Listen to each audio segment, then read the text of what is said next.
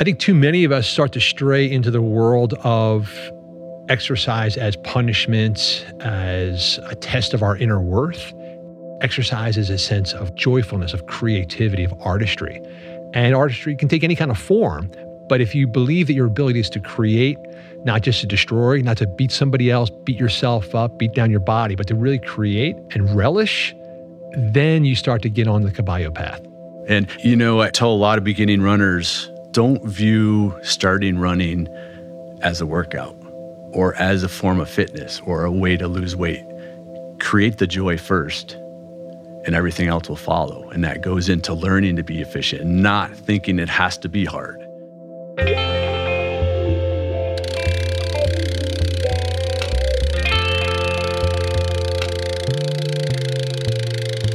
The Rich Roll Podcast. Back in 2011, just before the start of this podcast, a hugely influential book was released that greatly inspired me both as a writer and as an athlete and made the entire running world seem to stop and pay attention. That book, of course, was called Born to Run, and it's about this hidden tribe of super athletes called the Tarahumara and the secrets behind their ability to run insane distances. And now, over a decade later, I finally had the honor and the privilege to sit down with the author of that mega bestseller, Christopher McDougall, as well as the co author of its sequel, Eric Orton. Yes, you heard me right. Born to Run 2 is here. In this conversation, we dive deep into the world and stories of Born to Run, as well as talk with Eric about the practical, naturalistic running drills, principles, and philosophy to become bulletproof to injury and set you up for a lifelong love affair with running. These are the ideas that form the backbone of Born to Run 2. Along with race ready recipes and shoe recommendations, Born to Run 2 focuses on training regimens, training regimens to help get you in shape, corrective drills to perfect your form, as well as tons of great advice on how to add more joy to your running and how to find a local running community. These were some of the concrete guides that were actually missing from Born to Run, all of which solidifies this new book as a must read for every runner out there. In addition to being the Born to Run 2 co author, Eric is also Christopher's running coach he was a character in the first book. And before he left the podcast studio, Eric actually ran me literally through a handful of drills and PT positions to help me work through my chronic back pain. And I have to say, it helped me tremendously. So thank you for that, Eric. In any event, it's all coming up in a sec, but first.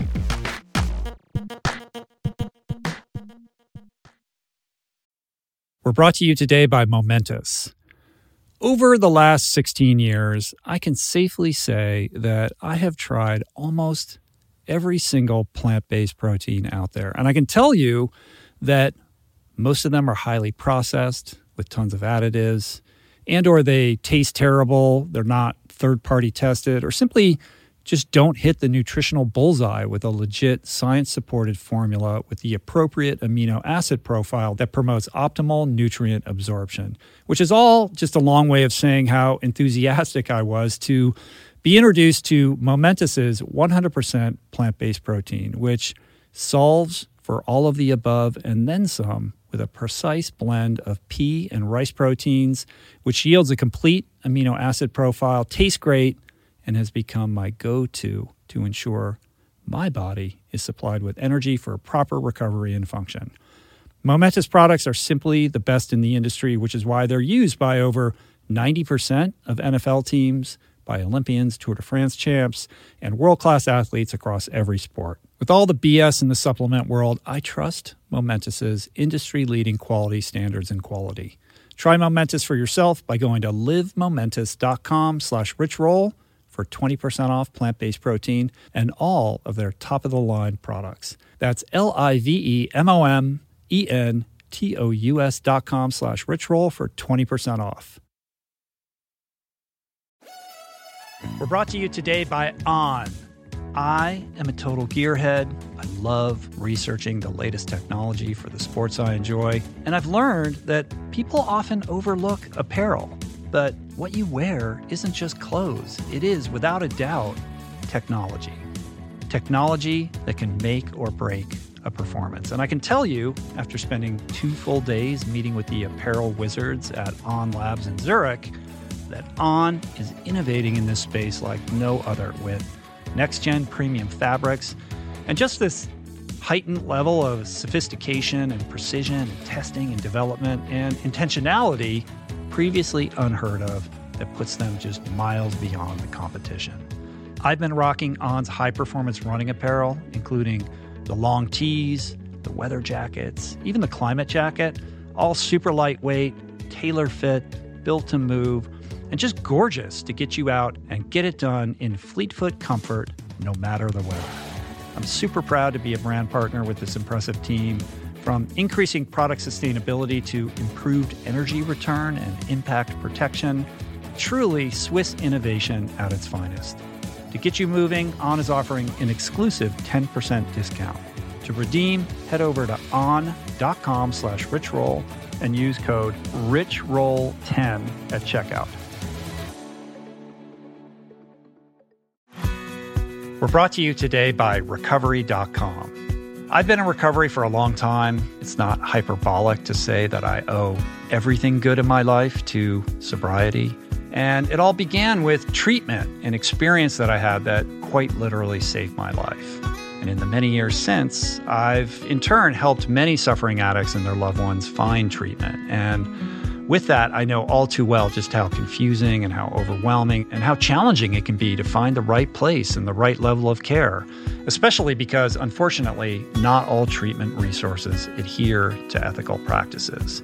It's a real problem, a problem I'm now happy and proud to share has been solved by the people at recovery.com who created an online support portal designed to guide, to support, and empower you to find the ideal level of care tailored to your personal needs. They've partnered with the best global behavioral health providers to cover the full spectrum of behavioral health disorders, including substance use disorders, depression, anxiety, eating disorders, gambling addictions, and more.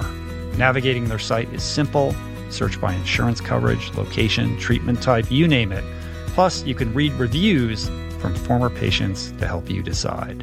Whether you're a busy exec, a parent of a struggling teen, or battling addiction yourself, I feel you. I empathize with you. I really do. And they have treatment options for you. Life in recovery is wonderful, and recovery.com is your partner in starting that journey. When you or a loved one need help, go to recovery.com and take the first step towards recovery. To find the best treatment option for you or a loved one, again, go to recovery.com. Okay, waste a moment longer, we will not. It is now my great pleasure to present you my conversation with Christopher McDougall and Eric Orton.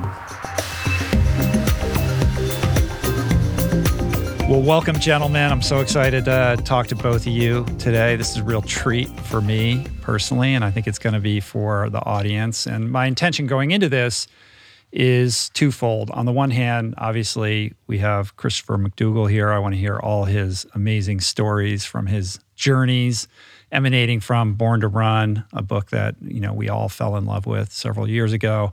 And then also to have it be kind of part tutorial, practical tools for running and lifelong pain free fitness with you, Eric. So I think together we're going to create a really cool, unique experience. And to kick it off, I mean, I just have to say that um, you know, Christopher, like I just, I, I, you know, my heart is bursting wide open just to meet you. Like your book and the work that you've done has been such a huge influence on me, both as an athlete and and as a writer. So this is long overdue. I know we've been trying to make this happen for a long time. So I'm just super excited to meet both of you guys and be able to do this. That is really super heartwarming. Mm-hmm. Thank you. Thank you. I remember when Born to Run came out, it came out in March of 2011, right? Uh, originally 2009, the hardcover. Oh, 2009. Actually, Rich, can I even interrupt, interrupt you? Yeah, I want to start things off. We brought you a little gift. This is a hand woven Tarahumara running bracelet. Oh, wow. And uh, Eric and I are both wearing them. Brought you one nice. just because, you know, it's a little ritual that, that the do before they do like a multi day event. Uh-huh. Like, we're on the same team. We're gonna, you know, it's like if you feel pretty, you run pretty. Yeah. So I just want to give this. To All you. right, man. Thanks, buddy. I appreciate that. I'm sliding it on right now. Yeah. Right. This wa- was this made by Yeah. Yeah. Tarahumara? Yeah. Tarahumara. Yeah. That's right. what you said. Exactly I was, I was right. unclear Yeah, on how to exactly pronounce that. We have a friend who has a contact in one of the villages and will, you know, buy these hand Mm. bracelets, and we sort of like to have them to give out to people. I had one experience running with uh, with a Tarahumara. I did a running event for Runners World Magazine in Mexico City several years ago, and one of the guys came up, and I was able. To, it was at a track, like at a university, Mm-hmm. but I was able to kind of run right behind, tuck in right behind him, and run behind him on on, on a track, and I've never seen anything like it. That's Like, smart.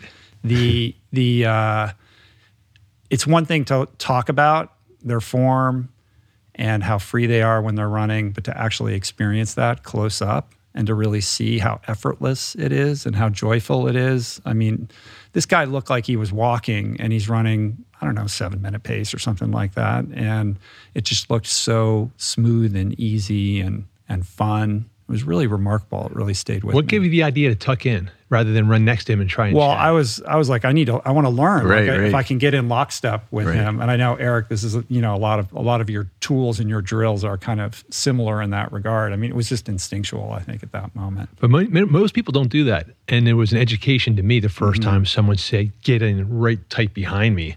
I always thought you run next to somebody. But right. To that's me, what that's a- Micah's did with you initially, right? Get as close behind. You know, I don't know if I was that close to him, but Right. you know, I was trying to kind of track him, and uh, it was a really cool experience. And you know, I remember when I was wrapping my head around like uh, the experience that we're going to have today. I was recalling attending a book event. It must have been.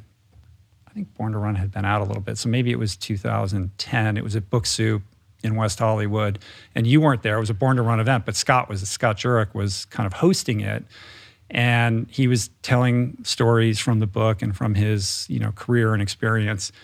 And I just remember uh, it was my first time meeting Scott in person, and we were both like in the midst of writing our own books at the same time. And I'm just coveting this like massive, uh, you know, sort of imposter syndrome, right? Because I had this opportunity to write this book. Here's Scott. He's vegan, the greatest ultra runner ever, also vegan. I'm like, well, I'm, you know, why is anyone going to read my book? And then I'm reading Born to Run and I'm hearing these stories and I'm like, what am I even doing, right? I just remember. And I also remember um, Peter Sarsgaard was there. And I was actually I was actually there that Were day. you? I was. Do you remember this? I remember I don't being think I met you then. I don't remember meeting you Yeah. then. We had done a run earlier in the day up in uh, Griffith Park and then had that event afterwards. But because Peter and Scott was there, I was trying to give them all the mic time. Mm-hmm. And I kind of had a feeling, like, oh, you know what? I think we've all heard enough talking. So I think I came on and said, thanks, everybody. And that was like almost the only thing I said. Yeah, it is. I mean, it's a vague memory. Right. But my recollection is that Peter was there because at that time, there was an effort to turn the book into a movie, and Jake Gyllenhaal was involved. I know he showed up at Leadville, and there was a lot of energy around that. And then, like, what? My first thing is like, what happened? It Yeah. all fell apart, or what? What transpired? That's an there? episode in itself. right? well, it's kind of cool. So let's look at the rosier glass half full part, which was it was a really fun experience. What happened was Peter was on the set of Green Lantern, and he had all this like massive prosthetic makeup they were putting on. It was like a four hour process. So he was reading Born to Run. Someone like slapped into his hands hmm. when he's in the makeup chair. He's reading this book. And then at one point, he said, I got out of the chair and called my manager and said, I really want to be involved in this film. And at that point, producers had it, but they didn't have a director or screenwriter. They had a screenwriter, but not a director. So Peter calls up and he said, I would love to direct this film. Uh, I'm an aspiring kind of baby runner myself. So Peter got involved. And I first got wind of this when I got a phone call at home from one of the producer, one of the producers saying, Hey, we know that Leadville races in a couple weeks. Would you be interested in going and camping out up there with Jake Gyllenhaal and Peter Sarsgaard? And I'm like, yeah, I could probably clear out my schedule to go camping with Jake Gyllenhaal. and so then Eric and I blazed on out there. But these guys were going to like, you know, bushwhack and be up on the mountain in like a pup tent. And I'm like, you know, dude, I did enough of that stuff. No thanks. So we rent, we rented uh, cabins down by uh, Twin Lakes, these little rustic cabins. And the first night these guys arrived, like a freaking monsoon blew in. And the next day we get a little knock on the door. It's Peter and Jake, like drenched to the bone, like, hey, uh, can we come in and dry off? And Yeah. So that to me was uh, a lifelong memory was Jake Gyllenhaal occupying my little bathroom, taking a hot shower and coming out. And I just remember the aroma, like, ah, you know, like aroma of Jake is really good. Like whatever product he uses, like eucalyptusy. Uh, so we spent a nice weekend there. Uh, Jake is a fantastic athlete and a fun dude, uh, good guy to hang out with. Peter likewise. And um, but what happened basically to cut to the end of it was that it became so mired in what the story was. And this was a particular challenge for me writing the book. I wrote an entire draft. We can get into some writerliness. Yeah. I wrote an entire draft of the book and turned it in. And my editor called me a week later and he goes, Yeah, um, you should think about starting over. Like literally trash 100,000 words. And I knew he was right. Um, it's a hard story to tell because there's a lot of chainsaws juggling at the same time. And I think what happened with that uh, Sarsgaard Gyllenhaal attempt was they just got stuck in the quicksand of what Yeah. story is it, and they just kind of churned in the mud for years trying to get a screenplay together, and it didn't work. Never never panned out. Yeah, to me, I mean, on on on the surface, it appears to be a very difficult book to translate into a you know cinematic narrative. But my sense was always that the story lies with Caballo Blanco. Like it's Micah True's story. So you have to show you have to like go on that journey through his point of view, not yours. And the stuff that that you know you talk about in the book can come in, but the arc really is Micah. And if you tell that story, then you can, with tangents, tell talk about all of the other things. That I don't was- know if that was the direction of it, but It wasn't, unfortunately, uh, but that was the revelation that I had. Was you know when I first tried to write the story, I come from a magazine writing background, which is like you got to smack people in the face quick, get their attention, and keep their attention. And so, to me, the most dramatic moment in the story is when you get these um, two hard partying surfers, and suddenly they're lost in the Gila, in the um, Chihuahua backcountry, and this could be it for them. So I kept trying to open the book with Jen and Billy going off on a run and then vanishing but there's way too much backstory to be then folded in. And then after turning in a draft with that starting point, and my editor said, you know, why don't you shred it and start over? I had to take the step back and I realized the same thing. This is Caballo's story. The beginning, middle, and end is all Micah. And the story has got to track him. And that's when I understood like how to tell the story. yeah. And the, the conclusion to the Micah True, aka Caballo Blanco story, had yet to be fully written when the book came out. It has since been written. And there's something interesting about where we are right now. We're in Agoura Hills, right? So, can you talk a little bit about how that chapter finally concluded after the book? Yeah, it's funny because Eric and I were talking about this on the way over. It, it might have been like 10 years, almost, almost within a few months, 10 years to the moment of where we are now when this all happened. Wow. I was here, and it's eerily familiar to me because I was here at the Agoura Hills Library. Uh, they had um, asked me to come in to do a book event. And at the time, I was researching my, my next book, uh, Natural Born Heroes. And through a very tenuous series of connections, I had arranged to have a breakfast with Rick Rubin, you know, ace music producer Rick Rubin, for that research on that book. And um, all this is happening. I'm flying in. I'm trying to arrange this breakfast with Rick Rubin, and my phone dies on the way here. And I arrive at the library and get out of the car. And there's someone very anxious looking at the door and sees me and just starts bustling over to me, very concerned. And they get up to me and they go, Oh, thank God you're here. I go, "Uh, I'm, I think I'm on time, right? They go, No, it's not that. Maria's trying to reach you. I, go, I don't think I know any Marias. And he hands me the phone and I return the call to whoever it is. It's Maria. And it turns out it was Caballo's girlfriend, Maria Walton. And she says, Oh, thank God I reached you. Micah's missing. And like, well, that's kind of what the dude does. You know, he was always missing. And maybe just explain a little bit about who this guy is, if you know, for the people who have not read Born to Run, to kind of contextualize it a little bit. So Micah True has always lived in my mind as sort of half man, half ghost. Just a guy that is always there but not there. When I first heard about him, I was in uh, Mexico City on an assignment for the New York Times Magazine. I was supposed to be tracking down known associates of a woman named Gloria Trevi, who is a hugely famous Mexican pop singer. And she was accused of secretly running this brainwashing sex cult and then going on the lam. Uh-huh. So you think a story like that is going to occupy your attention.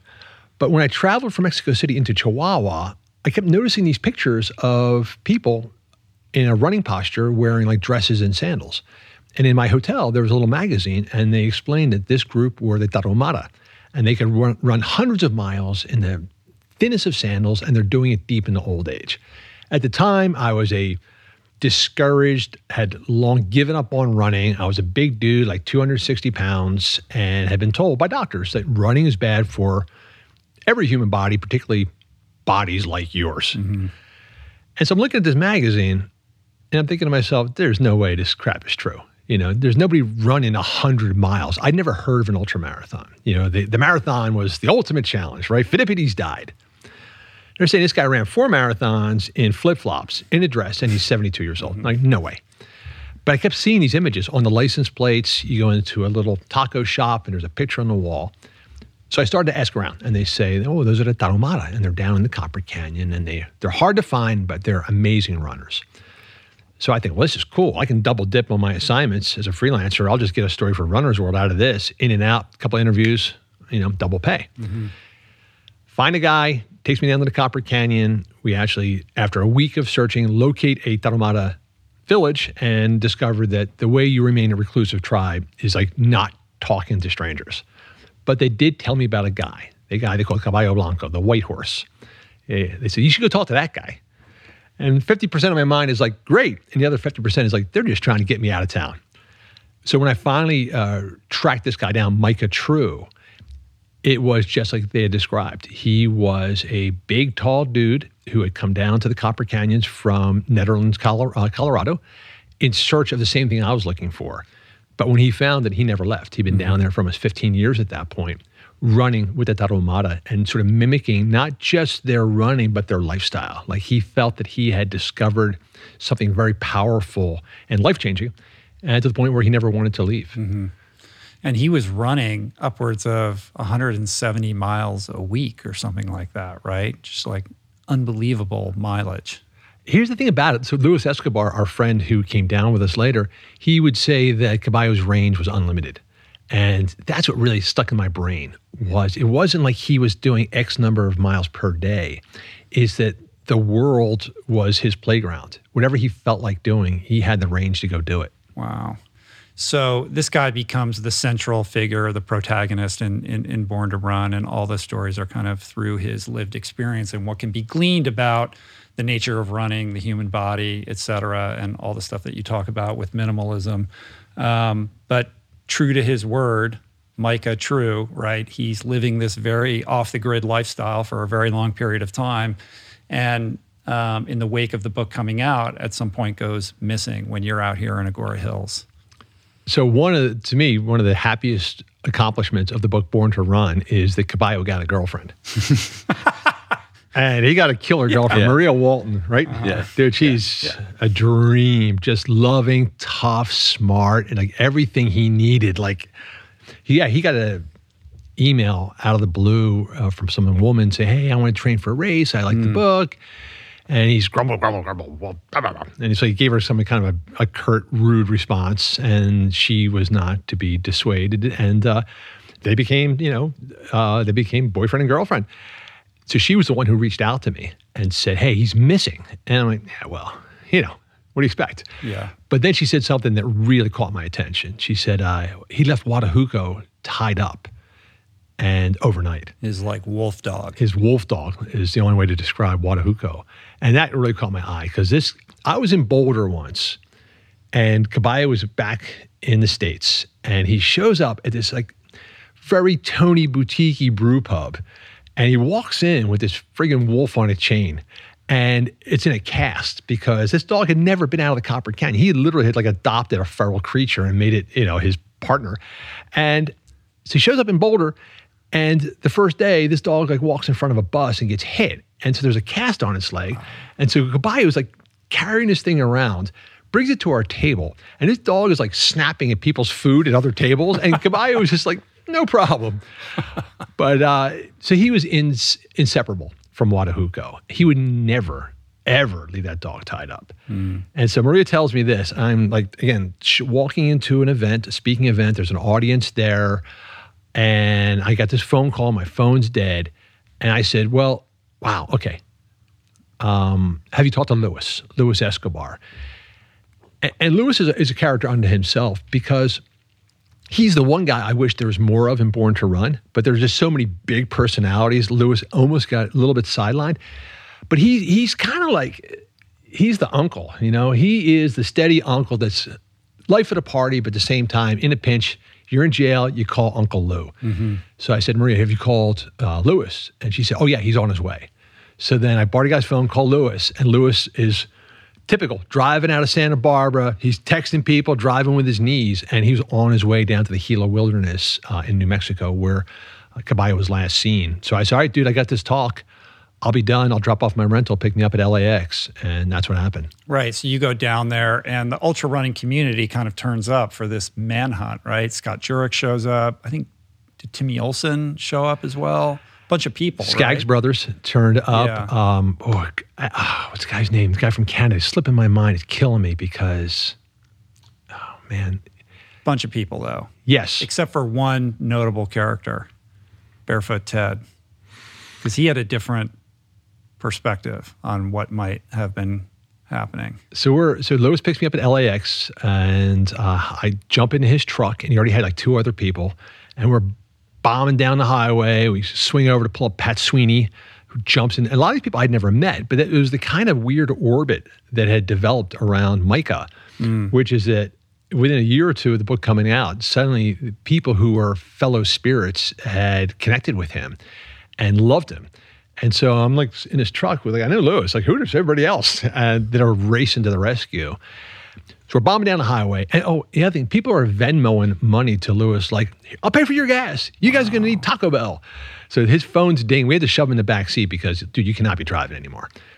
And um, on the way, I get a message from Ted, which is the the most infuriating but loving thing about Ted, which is he says stuff that just makes you want to just rip his head off. But in the in retrospect, it's true. So he sends a message like, He's an acquired taste. is exactly right. I feel like the closer I get to Ted, the more anxious I get, and the further away I get, the more I love him. So there's like a a magnetic polarization. That, Uh-huh. And so he sent me this message like, he's like, why are you going down there? He predicted this. And he said that someday, man, I'm just going to walk off into the wilderness like Geronimo and lie down, and that will be my end. I'm like, Ted, shut up, man. You know, we're trying to help this dude. Like, why are you saying he's dead? But that was it. Ted, I think if Ted, Ted is a super loving guy. Uh, there's never a no that comes out of his mouth. As much as he drives me crazy, you ask Ted a favor, he'll double it. But in this instance, he's like, no, it's over, which was infuriating. But Yeah, he was right. So, uh, you know, eventually the body is found. Wasn't he sort of at a creek bed with his his feet or his legs in the water? And it was unclear, like they did an autopsy. There's a lot of uncertainty about how and why he died. Um, the conventional isn't the conventional wisdom that it was some kind of Pheidippides cardiomyopathy, but you have a different view on that, don't you? so it was a weird scene. We get down there, it's sunup. Search and rescue is super well equipped to deal with this. They know the Gila.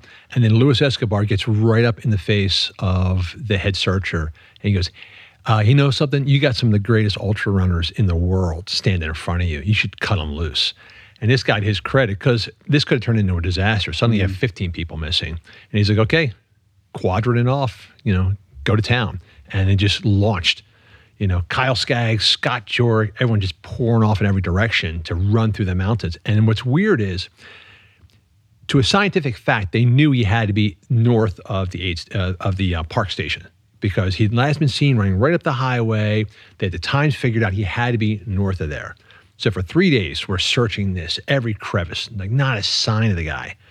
And a couple of guys who had known Micah for a long time go, well, if he absolutely has be north, he's south. and they just turned around went the opposite direction and then very quickly they found him yeah his his corpse lying by the side of a creek and in some eerily irritatingly barefooted way it was the most beautiful final resting spot you can imagine so they did an autopsy they thought it was cardiomyopathy but other endurance athletes with a science background said every endurance athlete has got an oversized heart. Like that's nothing. They just haven't dissected enough endurance athletes. Their estimate, which seems to me the one that has the most fruit, is that he had a parasitic uh, invader in his body because he, he had, he'd had these fainting spells on occasion where he'd just drop over. And uh, he had contact, he thought he had West Nile for a while. For about three months, he was just flat on his back. And this was not too much prior to the incident. Yeah. And so I had to believe that he would have had an undiagnosed, you know, sort of a tropical parasite that was probably, you know, carving Right. away at his um, at his heart. mythic figure who lived, you know, the way he wanted to live and, you know, died in a in a in a manner befitting, you know, who he was. You know, it's kind of an incredible story. Yeah. Yeah. I hate to mythologize it too much, but you know, you talk about this old West figure that just wanted to head out into the hinterlands and carve his own little lifestyle and to find like-minded souls among the Tarahumara. Uh, yeah, he was at, he was at home. Yeah. How do you think about balancing, you know, that kind of fidelity to principle with like being, you know, somebody who lives in the world and, you know, has a family, et cetera? Like there's so much to be learned from that type of courage. But also, you know, you have a different mission, right? So how do you like wed those two things to try to, you know, create the life uh, that on some level, you know, takes the best of what he had to teach us? You know, it's a fundamental question that I've asked myself a lot because not only do I ask it how he lived this way, but when I look back on that whole adventure of Born to Run, I'm like, what's everybody doing here? Like, why is Scott Jurek here of all places? Why is he in the bottom of a canyon with some race by some dude who he doesn't even know? Why are Jen and Billy here? Why is Eric Orton here? Eric has a very successful coaching business in Jackson Hole. Why is he in El Paso getting on a Greyhound bus? And over over time, I realized that I think all those people involved in that adventure were looking for the same thing. They're trying to find a way where they can turn the thing they love into a lifestyle, not just recreation, mm-hmm. not just the 45 minutes you carve out, you know, when you're on the treadmill in the afternoon. And I think the answer in the end comes down to that this idea of, I think too many of us start to stray into the world of exercise as punishment, as uh, a test of our inner worth. And I think every person down there, and you can look at Scott as a very particular example, is exercise as a sense of like joyfulness, of creativity, of artistry. And artistry can take any kind of form. But if you believe that your ability is to create, not just to destroy, not to beat somebody else, beat yourself up, beat down your body, but to really create and and relish, then you start to get on the caballo path.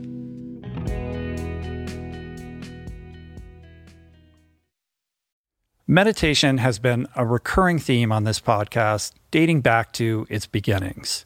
And in conversation, always leads people to asking me about the best way to begin. There are no shortage of modalities, of resources, and apps available. I have experience with many of them, but my mainstay, I have to say, the one that I have found most useful is Waking Up. It's this unique treasure trove of wisdom that has become so important to my daily routine that the app finds itself right in the dock of my phone for immediate fingertip access. Beyond its robust catalog of daily meditations, it's also this extraordinary library of mindfulness resources that go well beyond the strictures of meditation with courses on stoicism, cognitive behavioral therapy, time management, procrastination, as well as thoughtful conversations with leading scholars on everything from psychedelics to happiness. It really is one of the most worthy investments you can make in yourself. And listeners of the show can get 30 days to try Waking Up for free. Plus, you'll save $30 on the in app price. If price is a concern, Waking Up offers the app for free, astonishingly for anyone who can't afford it. You can find the links on their website to get a full scholarship right now. Just go to wakingup.com slash richroll to start your free month today. That's wakingup.com slash richroll. What is the meaning of life? What happens when we die? What is our purpose here? If, like me, you ponder these delicious existential questions, I have got just the thing for you. It's called Soul Boom. It's a podcast hosted by everyone's favorite best friend and my friend, the deep thinking and deeply hilarious Rainn Wilson, where he communes with intellectuals and entertainers, theologians and philosophers in intimate exchanges that tickle the mind, heart, and yes, the soul. Subscribe to Soul Boom on YouTube or wherever you get your podcasts and explore other groundbreaking series at voicingchange.media.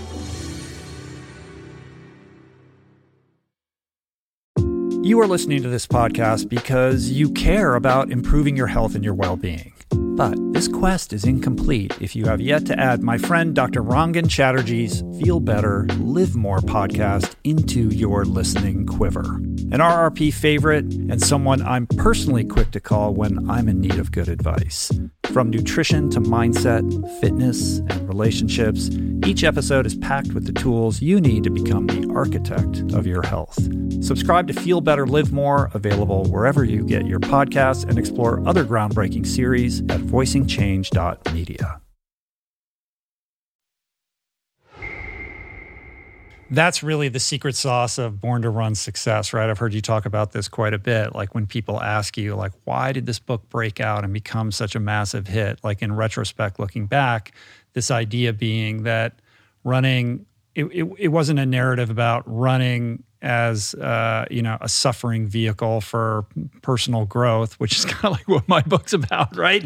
but it was about finding the joy in the community, right? That that this should be a joyous, expansive experience that's that's fun, and it's your journey towards discovering that for yourself. Oh, but I would I would counter. I would I would rebut your point because you were on a path to lots of unhappiness and pain and destruction and you found something that sort of had Sure. a glow. Yeah. Um, but I'm curious. So your writing process, uh, what was that like for you? So was it a long period of sort of dark nights of the soul? Or like, am I ever going to finish this? You're trying to flip it on me, right?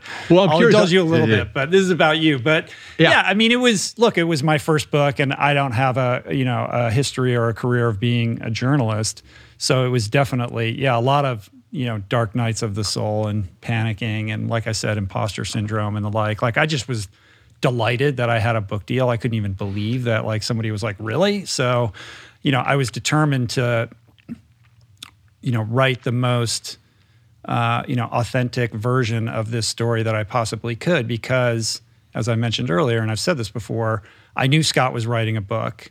And I was like, well, my book can't be anything like that. And it shouldn't be anything like that. Like, what do I have that's unique to me that could be helpful to other people? And I realized that the value of what I had to say was going to be deeply wed to the extent to which I was willing to be honest and vulnerable about like my own pain and my own foibles and failures because that would be the emotional like connective tissue that could hopefully speak to a broader audience beyond just like the running community right? Like I, I my goal was to write a book that wouldn't just live within running circles but connect and speak to you know a broader audience of people which you did so beautifully and successfully um, you know mine wasn't nearly as successful as yours but you know i'm proud of what i was able You're to do doing okay, Rich. yeah well that's a different thing here but anyway that was it. That was it. You were writing a book about athletes for people who may not be athletes. And that was my total orientation for Born to Run was like the sports movies I love the most are sports I don't give a crap about. You know, like Bull Durham. Yeah, me too. Uh, yeah, right. Uh, Tin Cup. I don't think I've ever hit a golf ball. I will die a happy man if I never do hit a golf ball, but I will watch the crap out of Tin Cup. Bull Durham, I don't play baseball, don't watch baseball, love the movie. And that was my thought. Is like, hey, if I can take this activity, everybody thinks it's one thing. And if I can show them another side of it, and I think you had the same orientation, like if I can take my story and so it's not really about hammering my butt in triathlons, but it's really about letting yourself mm-hmm. explore and discover. And I think the other there's a freedom, which I think we probably both had, which is that you're not quite sure if anyone's ever going to read this. yeah And at the time I wrote Born to Run, the running bookshelf was pretty thin. It was Ultramarathon Man, which was a great adventure, and then a bunch of stuff about how not to get chafed right, in your shorts, really practical type books. and regurgitating the Except same for stuff. Murakami. You know, I, although I tell you, that was right around. I'm not sure if that was before or after Born to Run. It was mm-hmm. almost at the same the time. same time, yeah. But even then, I was willing to say I'm in a different category. I'm a different age group because you know he's a super successful novelist and I'm some Jaboni magazine writer. So, Yeah. But I think that was it. That you and I had um, a common experience of feeling like we could say what we wanted and it be as uh, open and exposed because there's a good chance no one's going to read this. yeah. Eric, I promise we're going to get to No, it. you're fine. You're fine. No, I, you can see I'm a lucky man. I've been uh, two and a half weeks with this guy hearing all these stories. Yeah, while we're well, he's a very cruising around skilled the country. storyteller, for exactly. So you know with no, we're good. We're good. We're good. Caballo's spirit animal for Eric was El Gavilan, the hawk. Yeah, I'm, yeah. I'm just watching. That's it. Hovering above. Yeah, I'm watching. Watching. Yeah, Yeah, observing. and then dropping the talons yeah, into you. we're good. Um, two observations on what you just said. The first being uh, that you know on this on this kind of um, spectrum of suffering to joy in terms of our relationship to fitness and running in particular. You know, my I, I would still submit that like my book was about like how suffering can be a tool and a teacher for personal expansion and growth. But I also think it's a it's an unsustainable fuel source. Like now, you know, we're about the same age, maybe almost exactly the same age. Like now my relationship to it is so much different. Like the joy, finding the joy and doing it for the joy as opposed to a performance goal or, you know, some kind of uh, self flagellation is much more appealing, exciting, and ultimately more expansive, right? And that's what, you know, we're going to get into the, the, the new book, but that's a huge message of, of this new book, like Born to Run being kind of the why and Born to Run 2 being the how. Isn't it funny that fun is like a dirty word in endurance sports? Fun, I enjoyed it. I had a good time. Like, no, dude, you're not serious Yeah. then. It's got to be, you know, run yourself into the ER or you didn't leave it all on the table.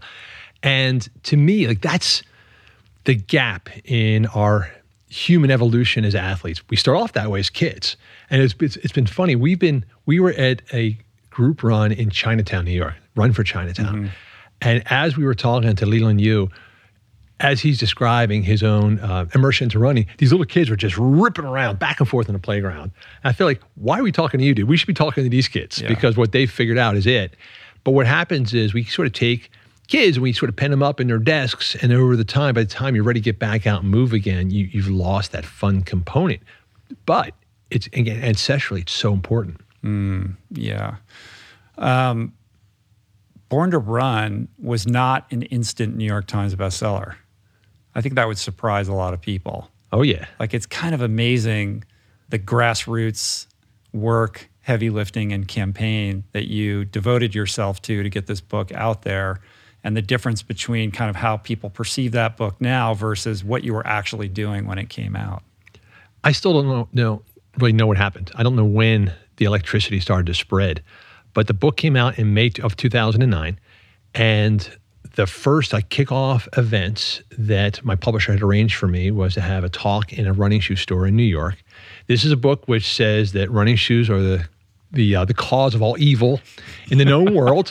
And they put me into a running shoe store, and there was about three people there, and I sort of talked to them, and don't know what I'm doing. And they left, and that was the end of that event. And I did a couple others. Go to a bookstore, talk to four or five basically friends, and that was it. So after a week, book tour's over. Book is not reviewed at all. Uh, Runner's World. Runner's World No wouldn't. reviews at all? to this day, Runner's World has never written an article about Born to Run. Get out. Will not touch it. And Because it's too offensive to its advertiser base. I don't know. or I don't know. I can take guesses, but you know, I think that- sold. I mean, four million. Co- how many? How many copies of this book have you sold? yeah, Four yeah, million copies. Yeah, in that, in that Right. range. So early on, it's May 2009. This book is going out like a flickering candle, and I'm thinking I'm not I'm not done yet. You know, I got more to do, and I'm thinking to myself, you know, every day there are people getting together to run. I just got to go to where they are rather than telling them to come to me. So uh, I was living in Lancaster, Pennsylvania. So I went to my local bookstore, said, "Hey, can I buy 100 copies of books from you?" And I bought them cash out of my pocket, and then I'd resell them. So if there was a 5K race, I'd rock up, open the back of the truck, have a box of books there, and say, hey, "Guys, give me two seconds before you run. Got this book. May really dig it. Um, there's a handsome guy on the cover. Billy Barnett, anyway, that kind of stuff. And you know, at a race, people have got other things on their mind than buying a thing that they now have to carry around. But bit by bit, it started to gather, and then I would start to show up at races, and people had already heard about the book and were kind of curious about getting a copy. They'd only have one or two copies in a Barnes and Noble at a time, so they were they were selling out fast. And then I would show up with 30 books in my truck, and that was it. May, June, July, just kind of you know hucking it, hucking it.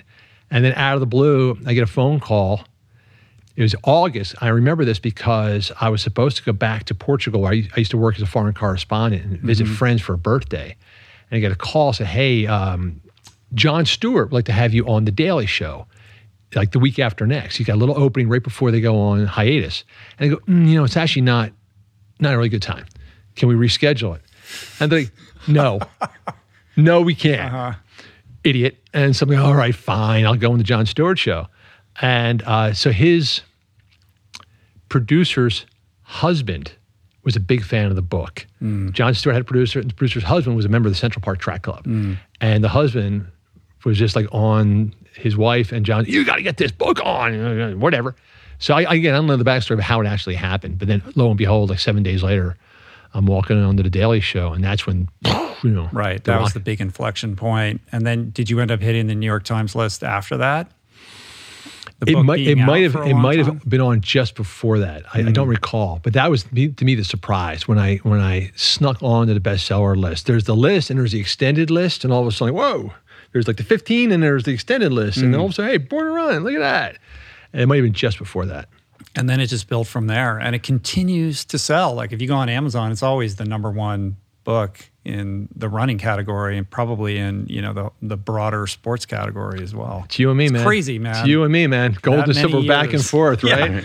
I'm way below, you know, it's like Oh, like, dude, you're right there's right a huge gap there, brother. I don't think so. That's all right. You know, Yeah. um, I mean, that's really inspiring to, uh, you know, see the power that grass, you know, grass movements like that, you know, still hold to get a message out there that's worthy of being heard. And, you know, the power of just sharing one to one to one, like people just saying, this is a great book, check it out. It's very cool. But I'm sure a lot of people told you not to write a follow up, Born to Run 2, a sequel. I think you compare it to Vin Diesel. great. Yeah, yeah, Yeah. yeah. Authors What don't come out doing? with Fast and Furious Seven. Yeah, you know, Don't touch that. So here's what happened.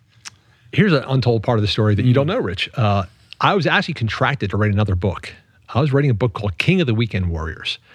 And the idea was that there are extremely high performing endurance athletes out there that most people have never heard of because they don't care about podiums or anything. And I got a buddy in New York. He's got seven different Guinness World Records. He gets intrigued by an idea. For instance, he wanted to be the person to do the fastest traverse of the entire New York City subway system. And at the time, he was working for a bank and he hacked into the mainframe computer of the bank and started running the, the millions of computations to figure out the best traverse of the New York City subway system. It's an extremely complicated mathematical equation. And he figured it out. He came up with a plan and then he trained for it because it's a very, real physical challenge. You got to sprint between stations and you got to map things out. You got to go out of one station down to another. Running in the tunnels or No, you're actually taking the trains. above? You're taking Oh, I the see. trains. Uh-huh. But it's tricky. So you have to hit every single stop faster than anybody else. And, and a number of people have done this over the years. This is one of those like underground records where people like it because it's a mathematical, like Hmm. tri-level chess uh, problem that also has a physical component. So my buddy figures this out. He has a plan and he goes off and does it and he breaks the world record. He has the world record for the um, highest ascent in 12 hours. So the most uh, vertical feet gained in 12 hours. And the way he did it was he had his wife standing at the top of a skyscraper of a building that he had an office in and she held the elevator for 12 hours. So he would run up the stairs, run on the elevator, he hit down, come off the elevator, hit, you know, 75, whatever the top floor Uh-huh. was. He'd run up the stairs. He did this for 12 hours, up and down, up and down. His poor wife, hold the door, hold the door.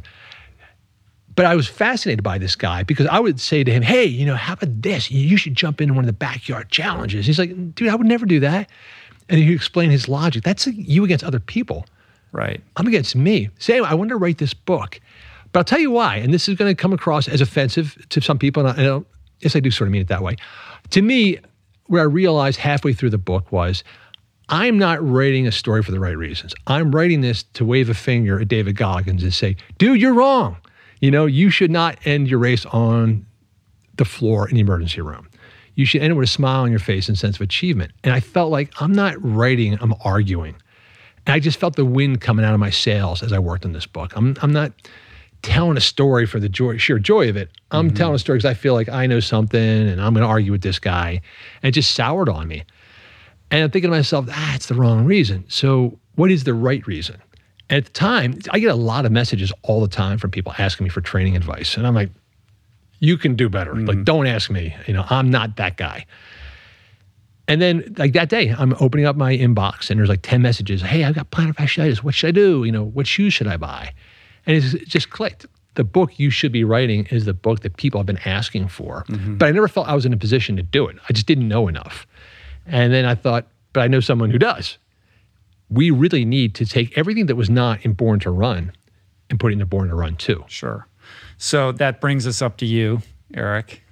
Why don't we start at the at the beginning here? Like, how did you first meet Christopher, and what was the process of of getting him ready for that first 50k race that he wanted to run? I mean, the whole thing with Born to Run is about how you didn't see yourself as a runner. You thought those days were in the past, and um, you know I'm a big guy and knees and et cetera and all that kind of junk.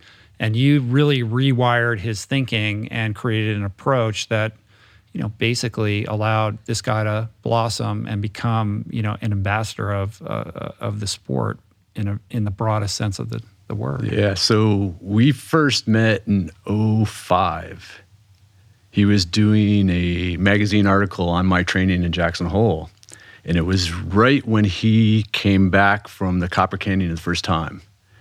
And I'm like, You just did what? Because I, I moved to Colorado mm-hmm. in 91, and it's right when the Tarahumara, who had raced Leadville 100, Leadville, so they, they yeah. just came on my radar. I'm like, Oh man, this is this is this is legit. And um, and that was back when there was no internet. And you, you know the mythology of what they're doing was proliferated because you couldn't find any information about them. So here i am like walking into meeting this guy who just spent time with them and we just kind of hit it off and so we were, we were supposed to do a two day kind of, I was like the flavor of the month for this magazine article. And you know, it was like the America's greatest workout or something, something right. crazy like that. And so he, we met day one. I kind of went through what I had scripted, and then it came really, really obvious to me. Here's a guy who really, really wants to run, can't, doesn't think he can, been told he can't. And I ripped up my script for day two and we went to work. And and, at that yeah. point in time, I think you know how we kind of explore this is super important because I think yep. a lot of people right. watching and listening see themselves in right. that way. Yep. Um, and I'm kind of going through something right now, you know, that has forced me to reframe like how I think about my my running, and I'm curious to explore that with you as well. Mm-hmm. But at that time, were you would you consider yourself to be kind of a traditional running coach? Did your approach change as a result of your exposure to this new way, or had you already kind of cottoned on to this more minimal, naturalistic approach to training and it, lifestyle? It, it's just been a lifelong. You know, I was an athlete growing up, so I've always looked back in all these little points in my life that have really just accumulated um, so at that time when I met Chris, um, I, I just kind of have a feel for what an athlete needs, and it's it's it's a combination of research, school knowledge, my awareness of my own body, my awareness of seeing athletes good and bad. You know, and sometimes seeing bad is really really helpful. Mm-hmm. Um, and and then knowing the psyche of the athlete. You know the what was most important with Chris and I was th- for me to see his desire to run and being so frustrated that he can't and knowing a lot more about Chris now is that that that was the rebel in him. He really wanted to run because everyone's told him he can't, mm-hmm. um, and so it's then just I mean I, I, can't. It's it's just a feeling of from a coach of what a, what an individual athlete needs. Right. That so in in the in the case of Chris, yeah. though, he comes to you, and you have this keen mm-hmm. observational mm-hmm. ability to kind of look at someone their posture, how they walk, et cetera, and immediately hone in and identify like, oh, here's what's up and here's what we need to work on. So Yeah. what is that process like? So for Chris, it was it was two things. It was one, just kind of dialing into the form, you know, and and for me that that's that's an easy part.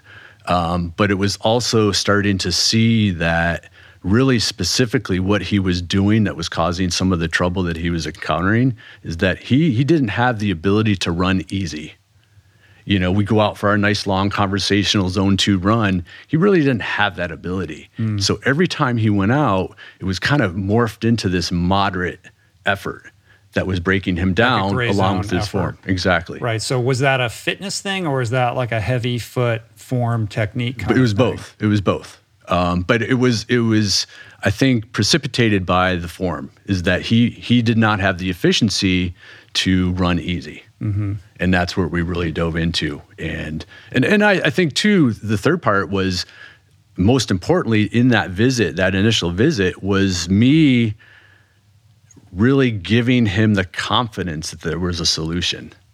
And I, I think you know that that's just my own. Chris Right. can give his own, but right. that, just just the idea that there possibly could be a solution it's absolutely. i- Yeah, yeah. is and was Yeah, yeah, revelatory because yeah. there was Right. this idea and you talk about it in Born to Run too like like don't teach people technique when it comes to running like everyone's an n of one and there is no right or wrong way and we all know how to run so you just go out and run and like don't mess around with that which is insane when you deconstruct that like you use the example of like the basketball player. Like you don't just throw the ball up in the air and hope for the best. Like you it's a skill just like anything else and there is a right way and a wrong way. And so much about our you know modern lifestyles and we can get into all of that drive us into situations where we're compelled to do it improperly and that leads to all of these you know injuries and persistent you know problems that sideline people unnecessarily When you, you asked how I kind of developed all this, is one of my personal experiences. I was living at Colorado at the time and doing a ton of running, doing a ton of bike racing, and decided to go the triathlon route and had no swim background. So here I am, I think the week before I'd won a bike race. Hmm. So fit, and I decided to start swimming. Well, I had to go like the last hour of the, the rec center hours that they were open and swim the width because I had a hard time getting just from one end to the other. And I'm uh-huh. like, this isn't a fitness thing. This is an efficiency thing that can translate to any any activity. yeah sure i mean that's Yeah. that's like a, a refrain. I'm always banging this drum because I come from a Yeah. swimming Right, background. And so I learned proper technique very early. And, you know, being a triathlete and training with other triathletes who learn swimming later in life, I just watch them fighting the water. Their technique is terrible, but they're they're time crunched. And their main concern is the fitness part of it, right? Like I got to get this much distance in and this much time. It doesn't matter. I'll do the technique later. And I'm like, bro, you should just forget about the whole thing and start at the beginning.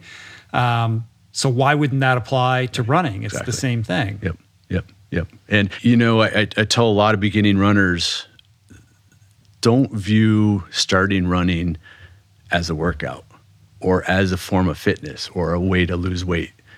Create the joy first, and everything else will follow. And that goes into learning to be efficient, not mm-hmm. thinking it has to be hard.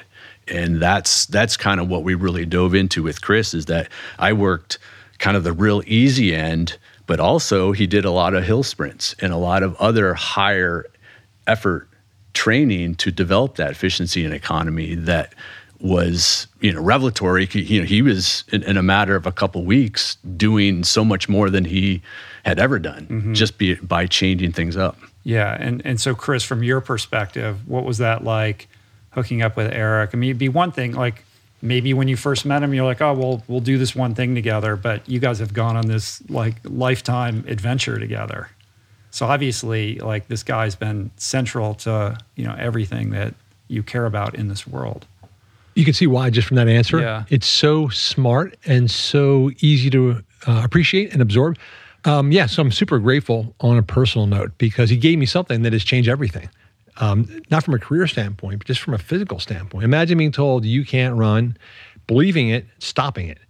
And then 15 years years later, realize I can walk out the door and run as far as I want in any direction. the whole thing we were talking about with Caballo, that, that freedom, that joy. I mean, someone's giving you just an incalculable present. So, you know, I just owe you a ton. Right. So so here we go. We got Born to Run 2. And this really is, it is the how. It's like this manual that walks you through these essentially like these seven principles, these like pillars for lifelong athleticism that all conveniently start with the letter F, right? I don't know that we need to go seriatim right, right, right. through the whole thing, but um, you know, uh, you know, let's like let's hone in on the on the on the form piece for a little bit. I think with Born to Run, it became a little bit reductive in the sense that everyone just thought it was about minimalism and barefoot running, and that is a piece in there for sure, right? But that's really kind of evidence of a broader, uh, you know, concept around form, technique, and and lifestyle. So I don't. That's not really a question, but like maybe we can launch into how you guys are thinking about that. I mean, Born to Run, huge in ushering in this minimalism sensibility with running, and it's been interesting to kind of watch the pendulum swing both ways. Like it was all about Vibrams for a while, and then I remember I I was helping to crew Dean Karnazes at Badwater, you know, some handful of years after that, and every single person was wearing Hokas with the giant marshmallow, you know, soles, and I still have yet to see elites running in minimal footwear for the most part. I mean, I'm sure there's exceptions, and you guys probably know these guys, but it's not like everyone's toeing the line in sandals at Leadville or anything. Oh, but like the that. elites do. Yeah. no one's lined up for a marathon in a pair of Hokas. You know, they're wearing the most, I mean, the more, more cushion ones. If you're running an elite marathon, you have the thinnest. Those are, it's a minimal shoe, right? Well, the, you have the Nike, whatever it's called, and all of that, all the, the high tech kind of stuff. I'm sure you have lots of opinions about all that kind of stuff. Yeah you know, but it, you know, it, it is weird. Like it ha, you know, the the shoe companies still prevail for the most part. Like they've taken a note from the work that you've done, but I don't know. Like, what's your sense of where all of that is right now? I, I, Chris is more of a purist than my, from that standpoint. From me as a coach and myself, you know, I live in Jackson Hole, running the Tetons. So for me, my number one kind of decision making. Um, process as far as shoe choice is what's going to give me the most protection that day mm. based on where I'm running. So I need rock protection. So I'm trying to go as minimal as possible, but still allow me to, to have that protection I need to, you know, rocks hurt and, um, and based on the performance that I want that day. So, but one step back is that I, I think the further we get away from the ground in a shoe, the more we are getting away from allowing our feet to work in a natural environment. Mm-hmm. And, and I think what people really need to understand is that how we use our feet really dictate how we stabilize. You know, our first line of defense as runners is with our big toe and our arch. That's our stabilizer. And that really dictates how well we use our glutes.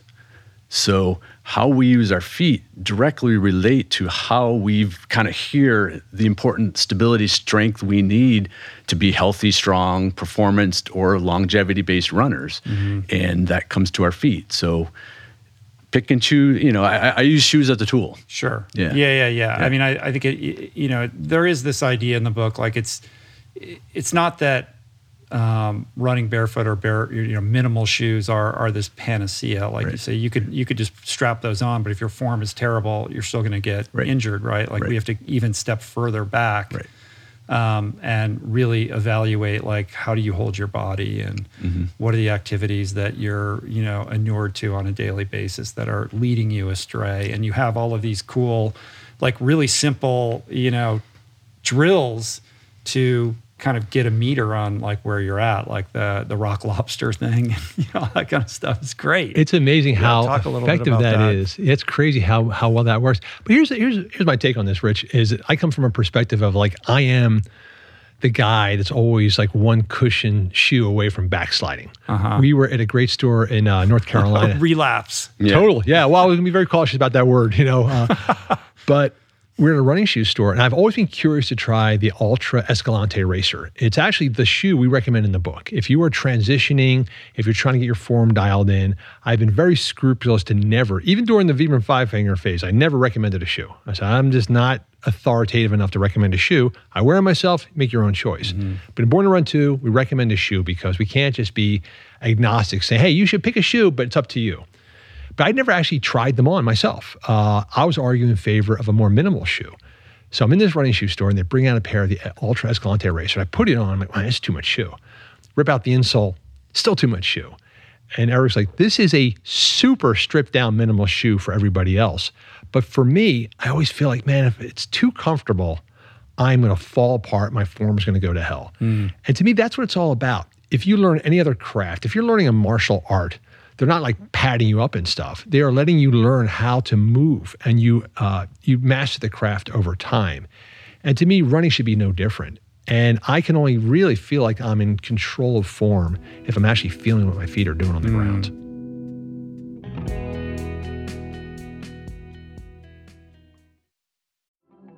There are certain rare people who have a powerful voice and know how to use it.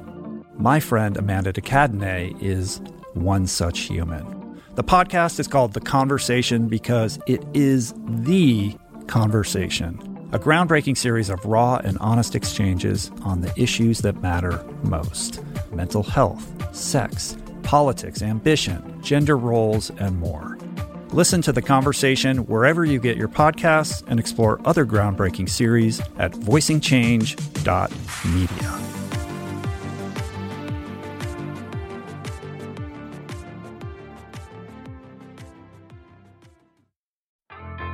There is so much health information out there. It can feel overwhelming and leave even the most well intentioned confused about what's what and who to trust. Well, the first person that I call when I'm seeking clarity is my friend and nutrition expert, Simon Hill, host of the fantastic podcast, The Proof. Each week, Simon matches wits with brilliant scientists, translating their evidence based insights into actionable tools for better well being. Subscribe to The Proof, available wherever you get your podcasts, and explore other groundbreaking series at voicingchange.media.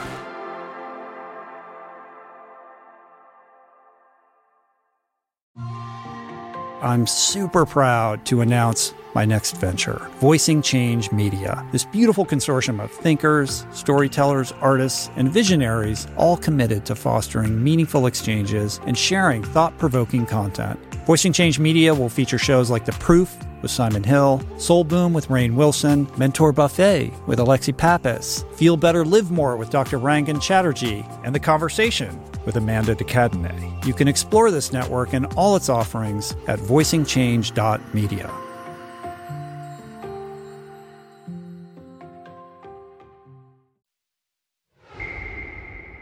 Are you guys familiar with Tony Riddle? Do you know who this guy is? British guy.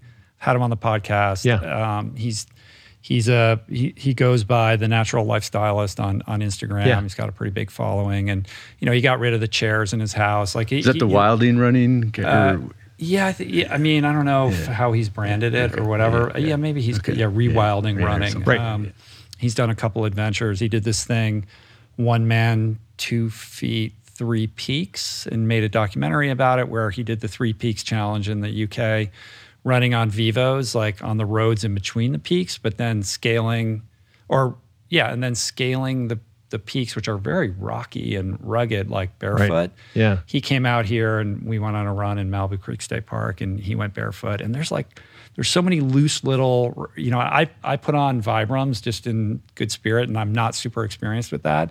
And that was a lot for me. And I, I could not believe how, um, balletic, like how graceful he was running over like very rough terrain. I mean, he's been doing it for a long time. I have a gravel driveway and he could like run on it and do drills on it. I can't walk on it barefoot without it hurting my feet. yeah. Right. Clearly, you know, there's something profound going on here.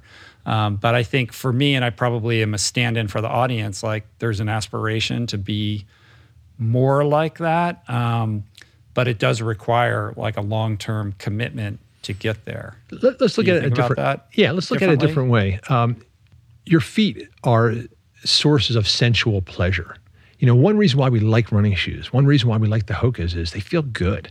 The reason why we have more than one pair of running shoes is we like that sensual pleasure of trying something new on our feet. Same reason why we like to vary our meals. Well, this tasted great for breakfast. I want something different for lunch. Mm-hmm. And that's why, yeah, I was in a place and actually that same ultra running company said, hey, try these shoes. I'm like, oh, these feel fantastic. Can I have them? I don't need them, but I like them. And so there is that sensual joy of comforting your feet with something. To me, rather than saying, well, you have to commit to learning form, what if you decide, I'm going to really relish the sensual pleasure of freeing up my feet, of actually experimenting on that gravel driveway? Mm. Because over time, it's going to feel really good. You don't have to make it punishment. You don't have to say, okay, I'm to walk up and down this gravel driveway like it's a bed of hot coals. I'm, I'm going to try a little bit. I'm to sense it and see what it feels like. My wife, who was not a runner, she was a dancer, and she got sort of dragooned into this whole thing when we started to run with our rescue donkeys. But her genius technique was to learn barefoot running. She would just set out barefoot on an asphalt road with her shoes in her hand. Mm-hmm. And the second it was at all uncomfortable, she put her shoes on and then finished the run. But over time, she went from 50 feet to 1,000 feet to a mile. And that was it. As soon as it's no longer pleasurable, switch it up. Mm. Yeah, it's interesting. And what is the what is your sense of like how long making that full transition takes to do it responsibly? See, I I, I think that's the wrong way to approach it. That this is sub, should be something that's different for everybody and seen as a tool and a training tool. And for me, using my athletes as an example, you know, I just had someone finish a hundred miler and we we have him in minimal shoes some of the time. We have him doing foot core exercises. We have him doing a lot of different types of training, but then he's picking the job or the tool for the job for the race. Right. And so I don't think it has to be this this either or. And I think that's where people start to see it's it's I'm either a minimal runner or I'm not. Mm see see this as a tool and in training just like you do your your intervals and your your threshold runs and and, and that is because it's it is training and every step can be a form of, of strength training yeah well this book has come yeah. at a really opportune moment for me because i've been suffering from some pretty chronic lower back issues right. and sciatic pain i've got some numbness in my foot and you know that's very concerning and has benched me from running and mm. sent me on a bit of a world tour of you know meeting right. with you know all manner of specialists all of whom seem to have you know versions of the same advice but also very different at times which can be paralyzing and confusing. Um, but one thing has become abundantly clear which is the lack of uh, my my brain to connect with certain muscle groups. So it's not even that they're weak; like they don't work. My brain says move that muscle, and nothing moves. Right? My glutes don't fire et cetera. I've got tight hips and all these sorts of, you know, knots that I'm trying to untangle with a lot of the, you know, the drills and some of the advice that that you give in the book, and I watched some of your videos as well. Um, it's been slow going for me, and so I am going to make this about me and say yeah, yeah. maybe you can like you know we can go out there afterwards, right, totally. you can like look at me a little bit. I'm I'm not going to let you leave without taking advantage oh, of his, that opportunity. Uh, I, I, I, I, I, I, let know. Like let's go. Yeah. All right. Cool.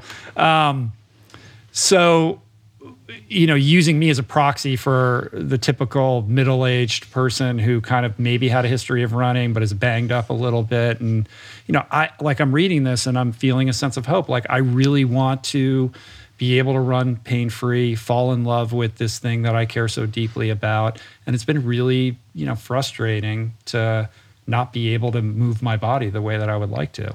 Yeah, and I, I, think you said one thing that really resonates with my experience in my camps, clinics, coaches, people I hear from, um, that the neuromuscular strength component, where you're mm. lacking that activity from a neuromuscular standpoint. And I think that's a really big key where people and athletes focus so much on developing strength and getting stronger. And core exercises are a great example. You may have the strongest core in, in the world, but unless you're using it in a functional manner, mm-hmm. it, it, doesn't matter. And so having that neuromuscular connection is the, the type of strength I see most runners needing and lacking the most. And, you know, just as a general statement, a lot of that starts with the feet. You can't train the glute activity properly unless you engage the feet. Mm-hmm. And I think that's that would be the first thing we would we would look at. Have you had success working with because there's oh. a section in there where you go through kind of common yeah. ailments that people yeah. have. Right. I didn't see one for lower back pain, um, but I'm I'm sure you've had to contend with that with the yeah. I, I, you know, again, just general observation. With what you're saying is that my sense is that the back pain is just a symptom. Mm-hmm. Is that more times than not, where you're feeling it is just a symptom of of another culprit, and that's what I would explore. Is like, yeah. okay, let's maybe not look to treat the back. Is there something else that we can look at?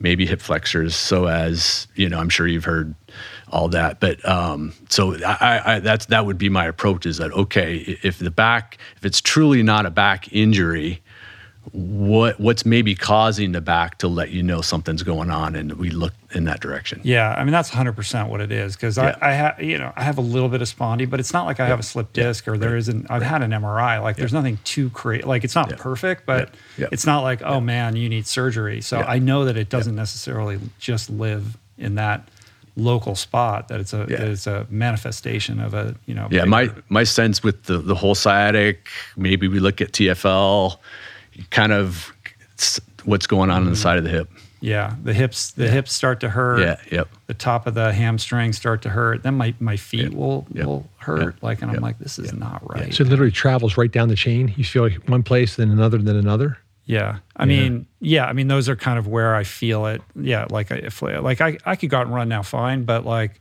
um, after a certain number of miles, I'll, I'll, feel it in my hips. And then I'll just be a little bit more sore than I should be the next day. And my feet will hurt when I put weight on them. And I'm like, that's not right. That was exactly the yeah. idea of this book. So when we started to talk about it, the idea was, was, well, we want a universal book. We wanted this to be literally the ultimate training guide. But where is the cross section between veteran runners and beginners or people in the middle? And what we came up with, and this was a shock to us, we did a photo shoot in Colton, California, and Luis had gathered this great, wonderful, diverse group of people for photos. And we were just running them through some skills just for the photographic purposes. And then Eric was pointing stuff out. I'm like, oh my God, like I'm shocked at what I'm seeing. Jenna Crawford, who won the Rose Bowl half marathon, fantastically uh, trained runner but watching her glutes shake like a paint mixer. Mm-hmm. And Eric's like, see, her glutes, they're switching on. They were dormant, switching on now. And we realize even people who are at peak fitness have these what we call wobbles, little wobble yeah. in your mechanism that can then, and it sounds like exactly what's happening with you, Rich, is you're in a run and that little wobble is taking its toll. So by mile five, it's catching up.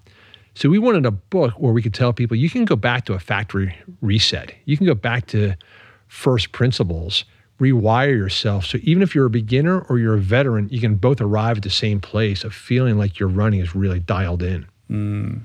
One of the really counterintuitive and, and fascinating aspects of, of, you know, getting started on this adventure was this idea of starting with going fast, right? You just think like, well, you start slow and you build up your fitness and then you get faster. But the best way to evaluate where you are and what you need to work on is to get somebody to sprint first or run, you know, run really hard because you can't hide from your form in that regard. And then you kind of build into your slower form from what you learn about what you observe when somebody's running very quickly.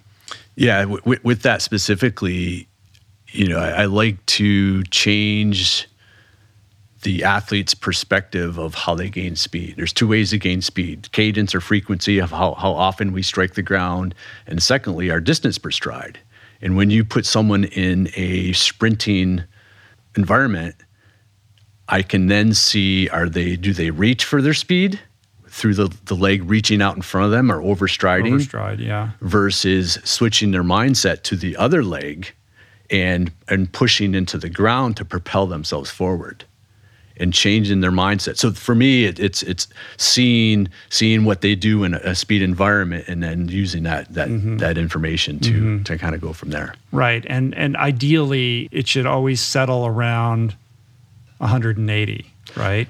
That, that that's that's the magic goal, right? You know, and so talk a little yeah. bit about why that is and what that means. Yeah. So I mean, coaches through time have analyzed elite athletes, elite runners, and kind of that's become the, the magical number that those elite athletes tend to have. That I think that's where that number came from. Mm-hmm. So I, I, see it as an aspirational number for a lot of people.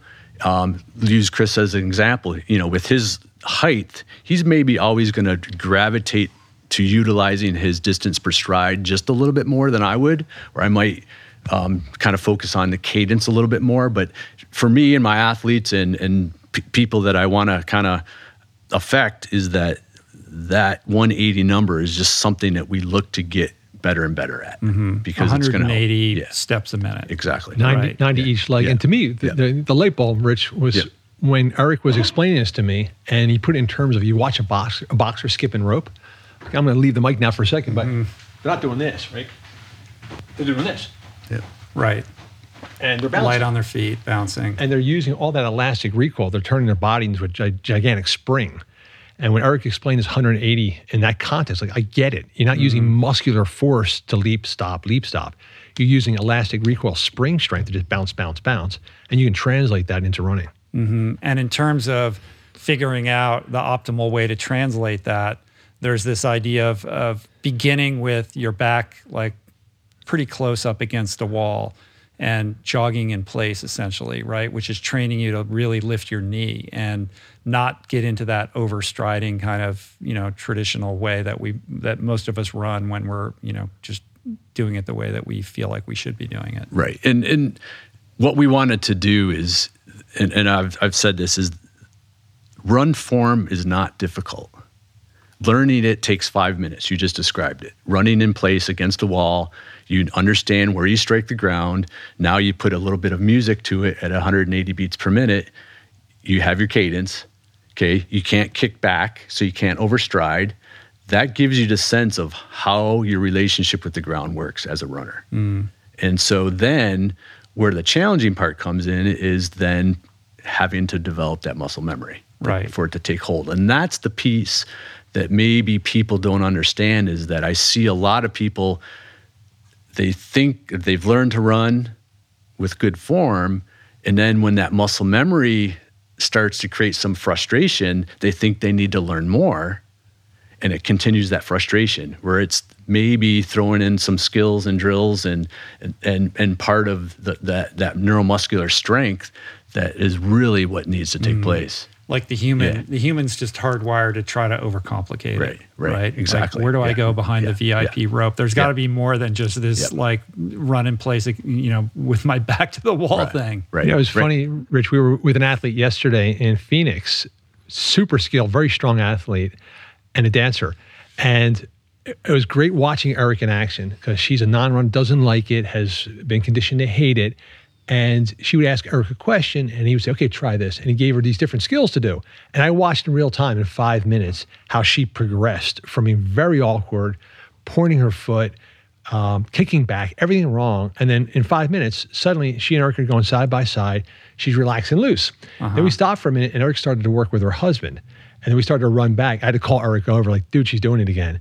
And I was watching her. It's like she was processing everything that she thought she'd heard and was trying to then do it. Instead of just feeling it, she was thinking it and everything went to hell again. wow that's amazing Yeah. um, and the the rock lobster song the b-52 song playing that there's a purpose to that which is that the beat mimics the 180 you know sort of strokes per minute that you're looking for. So there's this whole section in the book that's fascinating about music. Should you listen to music when you're running? Should you not listen to it? Should you find music that that has the beat you know that's that's going to train that neurochemistry to you know develop that type of cadence?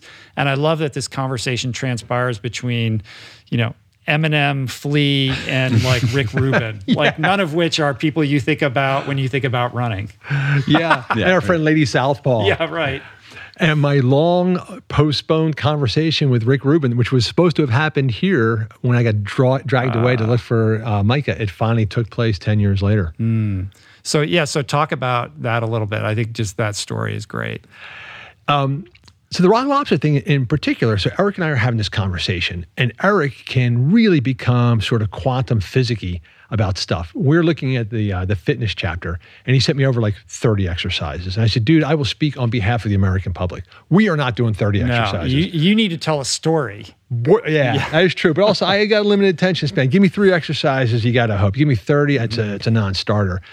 And with Rock Lobster, when we're discussing you know, 180 per minute, are you have to carry a metronome? How are we going to do this? And we had this conversation like, well, music has a rhythm, walls right there, and we can really simplify it. And then once Rock Lobster's in your brain, you cannot like pressure wash it out. It's there for life. So once you learn to run to that beat, you got it. Um, and then for the whole music question, it was the same thing. I'm like, we were having this conversation back and forth. Like, we're purists. We do not wear our earbuds. We want to have our thoughts. But I'm like, you know what? I've never actually been in a race when someone starts playing Gloria Gaynor that I don't run better. Mm-hmm. You know, as soon as the music on, I'm like ready to go. I've never had a, a run that was worse with music. So how are we going to sort of navigate this? And that's when we just kind of put out the uh, the bat signal, like get some opinions about this. And you know, so Flea's on the record, adamant, no music. And then we reached out to this woman, Lady Southpaw, who's a punk musician who has done an entire album of songs, punk songs, specifically to accompany her on her own New York City Marathon. And she wrote all these songs and she plays them. And then, uh, so we have this back and forth. You know, she's like pro music, Flea's like no music. We reach out to Rick Rubin, who, in all things, of course, is the Grandmaster Guru. The Buddha. Yeah. Buddha stepped in and, and sort of enlightened us and yeah. the way to go. Uh, I loved I loved his his um, his Solomonic wisdom on this one. Yeah, what did he say? He said uh, when uh, his he's like the question you need to ask is when do you want to be at the mercy of music, right? Like you can understand that Flea like Flea is music, so when he goes running, he needs a break from that, right? But not everybody is a musician, so they can leverage it for certain purposes. I mean, I think there's beauty in both, but I do like this idea of programming a playlist of songs that all have that specific beat when you're in the process of trying to you know rewire your brain and your and your form and your technique around that cadence. And, and with that i think what's key is to to feel the cadence to feel the music to feel the beat versus looking at the watch. We can you know we can have our watch tell us mm-hmm. where we're at but that doesn't create that feeling and understanding of what it feels like. It's just like feeling a good and bad stroke you feel a bad one and you adjust while you're swimming. I want people to, mm-hmm. while they're running, to feel good and bad so they can adjust. This right. is really the common idea of the entire book is that understand the purpose of what you're doing. So we look at like food, for instance, our, our first chapter, you know, your fork is not your coach. So many people get into running as a relationship with their food. They're either trying to lose weight or get in shape. And if you're on that hamster wheel, you will never be happy. You will never outrun a bad diet. And so again, we're not going to be purists, but you know, Phil Maffetone has a thing called the two week test, which to me is like the genius approach to food. Mm-hmm. Don't say, oh, I should be keto, I should be vegan, I should be this, that. Listen, let's just strip out all the high glycemic foods for two weeks, reboot your system, reintroduce them, see how you feel. Minimalist footwear. Let's take your shoes off, see how you feel. If you want to put on a cushioned shoe, have at it. Right. But uh, if you want to understand the relationship between what you're using and what results you want to have, you need to get back to first principles. Music is the same way. Rather than just blasting something in your head to forget, to distract yourself, maybe there's a purpose. If you put on, like Lady Southpaw, Genius did, put on 180 beats per minute, she's getting the satisfaction of an uplifting, uplifting melody, but at the same time, she's got 180 mm-hmm. strides. And it's a tool that actually helps her as opposed to distancing herself from the experience. Yeah. Um, you mentioned uh, Phil Maffetone, the Maffetone method. I mean, I, I, love Phil Maffetone's teachings. It was transformational in my own, you know, endurance journey. Did Rick Rubin tell you that Phil Maffetone used to live with him? He like moved him in with him. What's funny is that that's a weird confluence of like two worlds that you would not predict anything in the world of Phil Maffetone is is cool and weird. Uh, he lives in a place called Oracle, Arizona. And of, of course you do, Phil Maffetone. Where else would you live except a place called Oracle?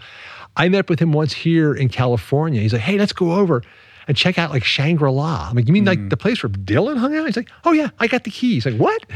Oh yeah, you know, I'm buddies with Rick Rubin, and he brought me in to deal with Johnny Cash. I'm like, dude, every time you open your mouth, right, it's a journey. Nuts. yeah, you think he's a runner's geek kind of guy. Like, what is he doing? You know, meeting Rick and dealing with Johnny Cash. Right.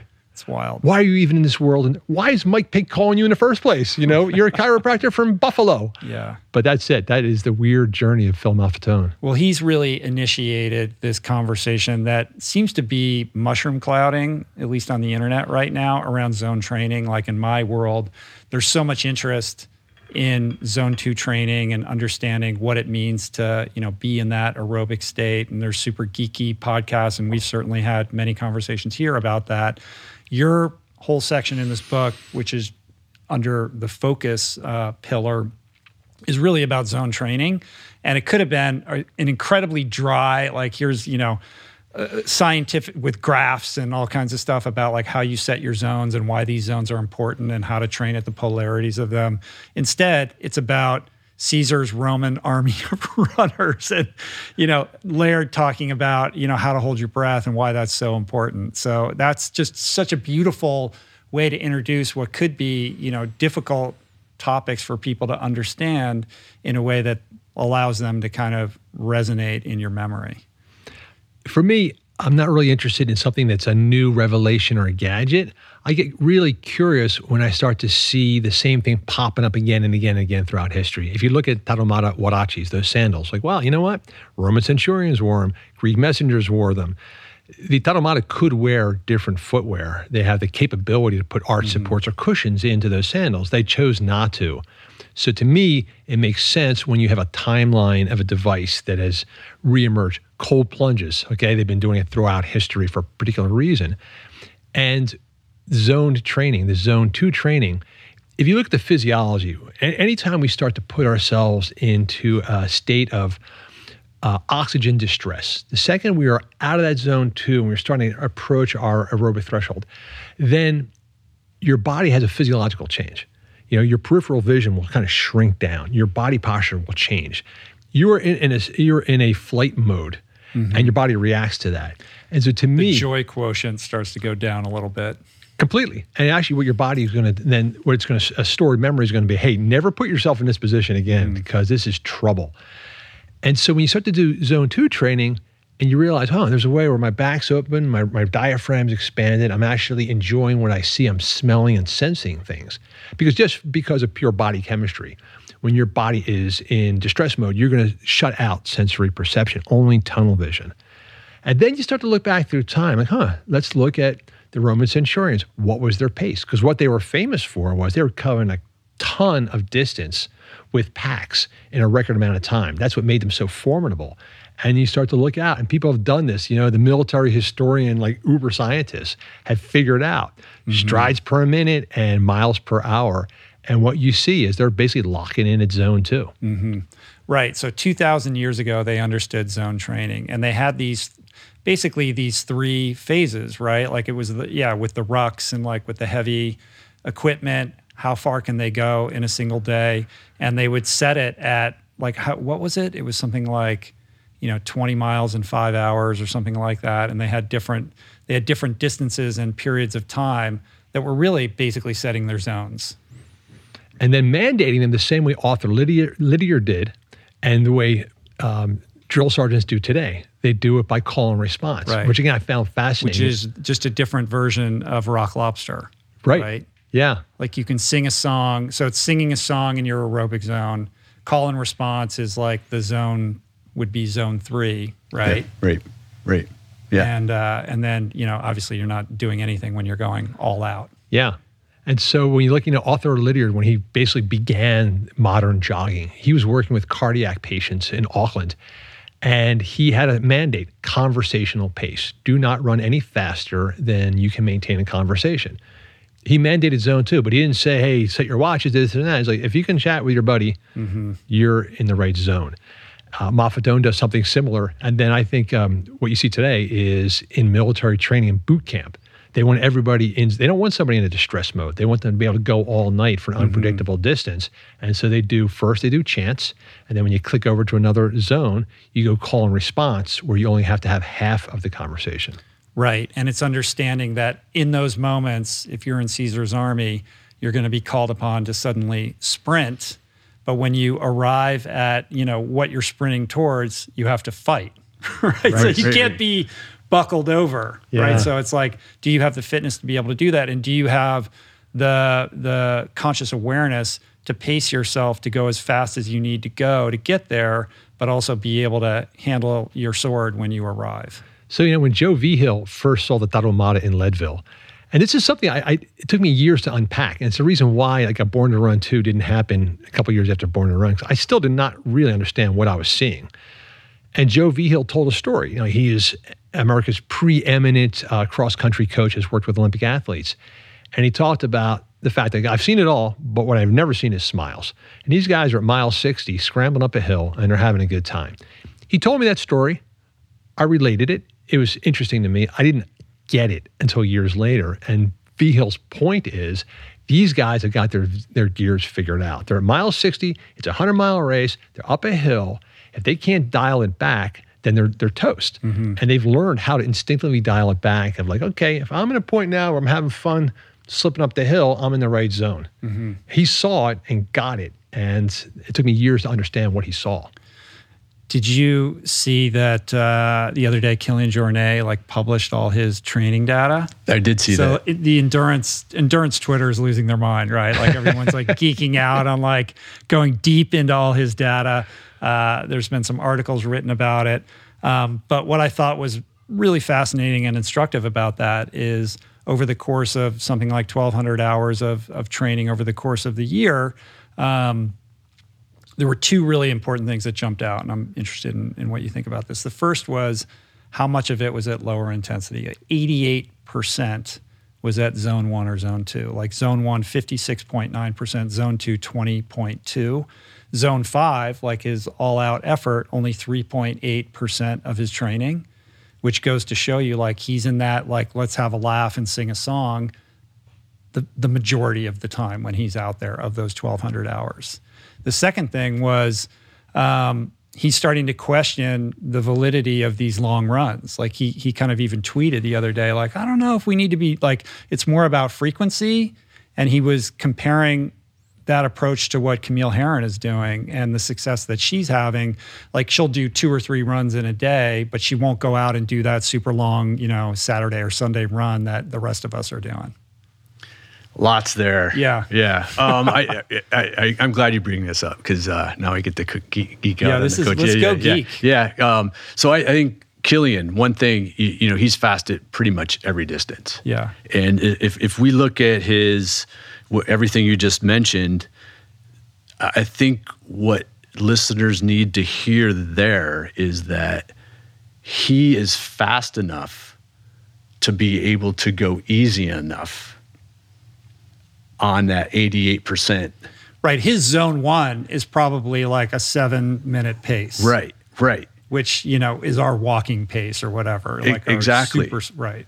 And so, what, you know, since the, the, the popularity of ultra running is that the, the development I see most needed with most athletes is that they need to get faster first.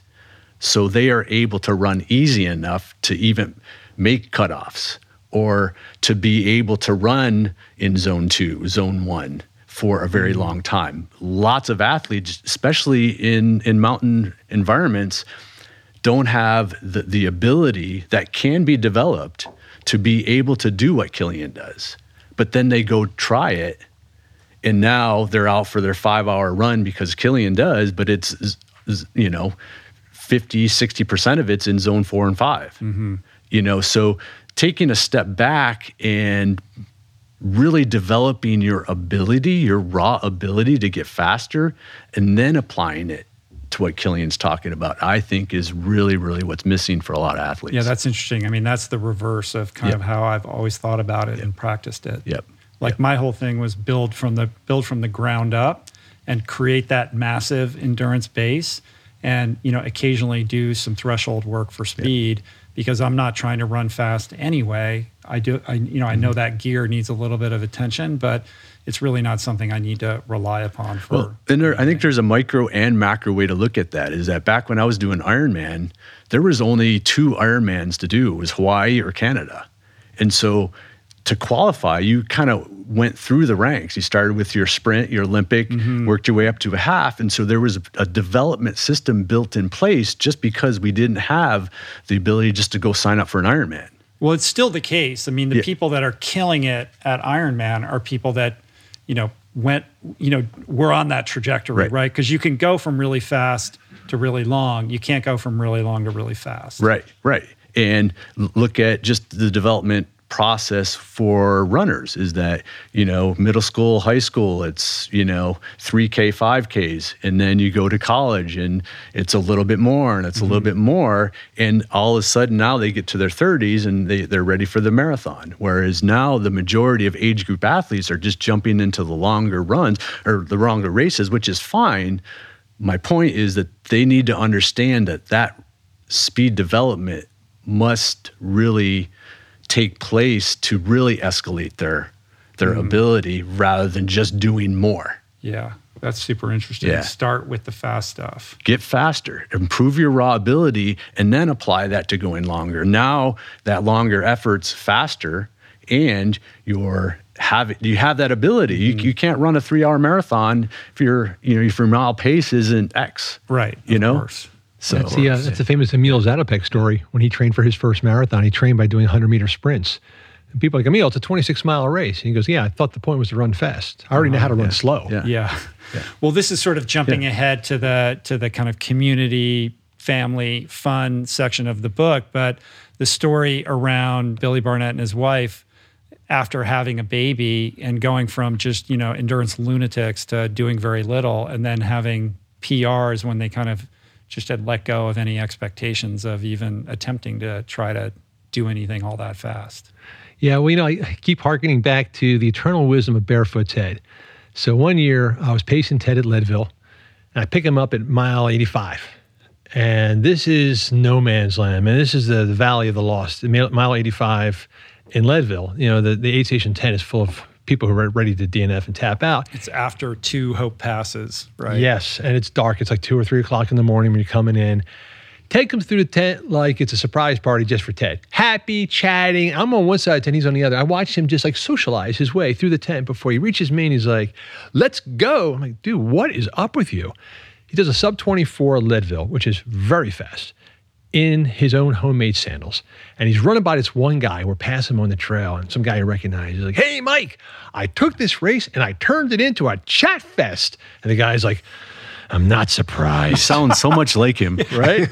and we're blah, blah, blah, blah. Sub 24. I'm like, dude, mm. your training had to be massive. He's like, I'm doing 25 miles a week. I'm like, how in the hell are you doing a sub 24 Leadville on five miles a day with two days off. And he goes, Mikoso, I'm not interested in the limits of what's painful. I'm interested in the limits of what's pleasurable. And I'm just rolling my eyes back so, so far in my head, I'm spraining my eyeballs. But I think about it. His five miles a day, I bet we're smoking fast. He probably did some yoga, you know, had an acai bowl, wherever the hell he eats, and then just blazed out. He's doing 25 very fast, very technical miles a week. And he was able to link that in. Matt Carpenter told me that one time too, the guy who holds the Leadville record. I went to the to the, the temple of Matt Carpenter to learn the secret of running the world's fastest Leadville. And he took me out to a park with his like five year old daughter. And he goes, All right, walk to that tree and race back. So I raced a five year old. I will not tell you who won. And then he goes, All right, do it again. All right, do it again. And that was it. Walk to the tree, sprint. Walk. He goes, you just gotta shorten the distances that you're walking, and that's your that's your training. Wow. To be fair with Barefoot Ted, though, he's sitting on years and years of like miles, right? So he has this vast reservoir of endurance capacity. Yes, there's a lot going on with Ted. I see a picture of Ted today. I'm like, how is this guy so freaking jacked? You know, like uh-huh. I don't get it. He is like 3% body fat. I don't know. I cannot plumb the genius of Barefoot Ted, but I think he has a lot of things. I think he, like me, we have a, a kind of kinship mm-hmm. because I think we're both like undiagnosed ADHD. I think his wheels are churning from the second his eyeballs open in the morning. Right, right. Um, one of the things that that blew my mind in the in the book is this uh, connection between the brain and and and the barefoot. Um, and this study that showed that working memory improved 16% after a barefoot run, whereas there's no improvements with normal shoes. Like this is insane. Like the fact that like by going out and having your feet be in contact with nature while you're running, um, that that that like highway between what's going on up here between the ears and the proprioception, like the strategic, intentional you know mindset that you have to have about where you're placing your feet and all of that that actually has this benefit on your cognition. Yeah i, I mean that to me says it all. I mean it, and, and, and where it can is we all can do this in the way that we need to for our own selves. Is that you might just start running on the the, the dirt road or the gravel that you talked about and someone else might be doing it all the time like chris but it all has a benefit in our own way and finding it, it, doesn't have to be that all or nothing thing that maybe what's what's out there is that you don't have to just become a minimal runner. It's like use it as a tool and this is mm-hmm. coming from a coach is that it's so powerful. It's how we use our feet is such an element of what athletes need to do. And it, it just you know it, it, was my aha moment as a coach and it, it's just so so potent and um, take it from there chris. Yeah well so you mentioned billy barnett the fact mm-hmm. that this guy aged 36 with a nine month old baby had minimal training because he was the primary uh, caregiver in the afternoon. His wife's working all day. When billy came home from teaching school he would be responsible for cosmo. And if cosmo wasn't up for it then they weren't running that day Nine months of this, he walks out and he podiums the Honolulu Marathon. Right. He's like, he was just doing it on a flyer. He literally only signed up because he realized, oh, it sounds like there aren't that many people running this year, so wow. I can just get jump in at the last minute. And the last minute jump in, he ends up blazing out a PR, his fastest marathon like ever. 225 or something like yeah. that. Yeah. Third place overall finish. And then, what's her name? Alex. Alex. Alex. Alex. And then she like crushes the Hurt 100. The Hurt 100 has her best ever hurt 100, and she struggled with that race. But to me, that's what it's all about this idea of the sensual pleasure. You know, we had these two chapters in the book about family and fun. Mm-hmm. It's a very antithetical notion to have in a training book, but it really gets back to physiological roots. Things that you enjoy, you will be predisposed to repeat them and want to do them. Things where you're in a group, I mean, we think about in evolutionary terms. You would never run off into the wilderness by yourself. You would never come back we evolved to run as hunting packs in concert with other people, and you feel it. You've never had a run with a buddy that felt bad. You never came back and like, wow, that was a bad idea. The bigger the group, the more fun it is. Unfortunately, we have turned running into this thing where if it feels good, we're probably doing it wrong. You mm-hmm. know, it should feel bad. We should be by ourselves. We should be racing our Strava. And what we're finding again and again is if we actually embrace those Tarahumara evolutionary roots, family and fun, and incorporate into our workouts, the results are, are amazing. Sure. And you're also creating sustainability for this thing that you enjoy doing. I think it is, you know, it's it's part of just our whole Western mindset, right? Like if I'm going out for a run, like I've got this much time, I got to extract the maximum amount of fitness out of this opportunity. So I'm going to go run as fast as I can for how, you know how long I you know for that distance that I can maintain. And unless I, you know, butt up against that pain point, then it was a waste of time. Right. We've we've unfortunately associate fun with with badness. You know, you know, if I eat a quart of Haagen Dazs, that's fun. I'm enjoying this, and eh, it's not so good for me. And that's what I wanted to really accomplished with the gears. Getting back to the zones and the gears is that I wanted people to really see and, and make that correlation from okay, if I'm a, if I want to run X amount per pace mile, what does that correlate to as far as a time interval? So they're training and not straining and mm-hmm. keeping it. We're talking about fun right now, but it, it's it's that you know going from not straining to training to accomplish what you're looking to accomplish to give them a correlation between time and speed. Yeah, and you have this set of tables yep. in the back of the book. It's a, it's an everyman's way of yep. establishing what yep. those zones are without right. having to do a proper lactate right. test. You go out, you run a mile, and based upon that, you can kind of establish right. how to go about that. Right. And again, understanding what is an appropriate level of effort for what you're trying to achieve that day. So if they if an athlete knows, hey, I'm going to the track to do um, two two minute repeats, mm-hmm. I know what my speed should be to accomplish that mm-hmm. versus going out too hard. Mm-hmm. So and and and it really a lot of it is about the polarities, right? You want to yep. be doing your zone one and your zone yep. two, yep. and then you choose your moments for your zone five. I mean, the way I've kind of been going about it is most of it is in that lower zone stuff and running the trails around here. But then I'll go to the track, and that's where I'll take my shoes off on grass or even on you know a, a kind of a padded track and do a lot of drills and you know try to develop that that that foot connection and right. the foot strength. Right. Absolutely. One thing Eric would do with me early on, this is in that first honeymoon period where he's training me. Uh, the first thing he did one time was he sent me a workout for a two hour run. I'm like, dude, there's no way. You know, I can barely run three miles, two hours. But what you find is when you have the mindset, oh man, I'm going to be out here for two hours no matter what. Mm-hmm. I loaded up a backpack like I was like like trying to summit the Himalayas. You know, I brought toilet paper with me. I thought, what do you do if you're out there for two hours? Like, I'd uh-huh. never done anything like this. so I set off on this two hour journey into the unknown. And what you realize is after an hour, like you better just simmer down and take it easy. Otherwise, you're mm-hmm. not going to finish. But you relax into it. And that's when the sense of fun and joy came into it. And then for longer runs, again, we were training for the 50 mile in the Copper Canyon. On a long run, he would have me do hill repeats in the middle. And again, I thought this was like stupid. Uh, you're, you're taxing me out. You're burning me out in the middle of a run. But it taught me to wake up, get my form dialed in, got my heart rate up again instead of this sto- uh, slow, steady slog toward the finish line. So his way of incorporating those gear changes, you know, where you kind of rev the engine a little bit, was just, to me, just brilliant. Yeah, I mean that's where you get into real fitness, right? In Ironman, it's all about like the slow locomotive. You kind of get up to speed and then you just hold it there all day, but you don't have that. You don't have a lot of gear change ability, you know, in that distance if you're training for that specifically. And when you are doing those gear changes, you create that resilience, so you can attack a hill, but you're also because you're doing so much aerobic work, you can bring that heart rate back down quickly, so you don't have to stop at the top of the hill and buckle, you know, buckle over for a minute. But for me, even more so, it's it's what we're doing for the structural system. Is that a lot of what's in the book waking up all those muscles and groupings. and, and using them in an appropriate manner, activating things. We we were in Lawrence, Kansas, what two days ago or whatever it was, and uh, you know, kind of our mo for these events have been start out with some of our our skills in the book, and then go for a run.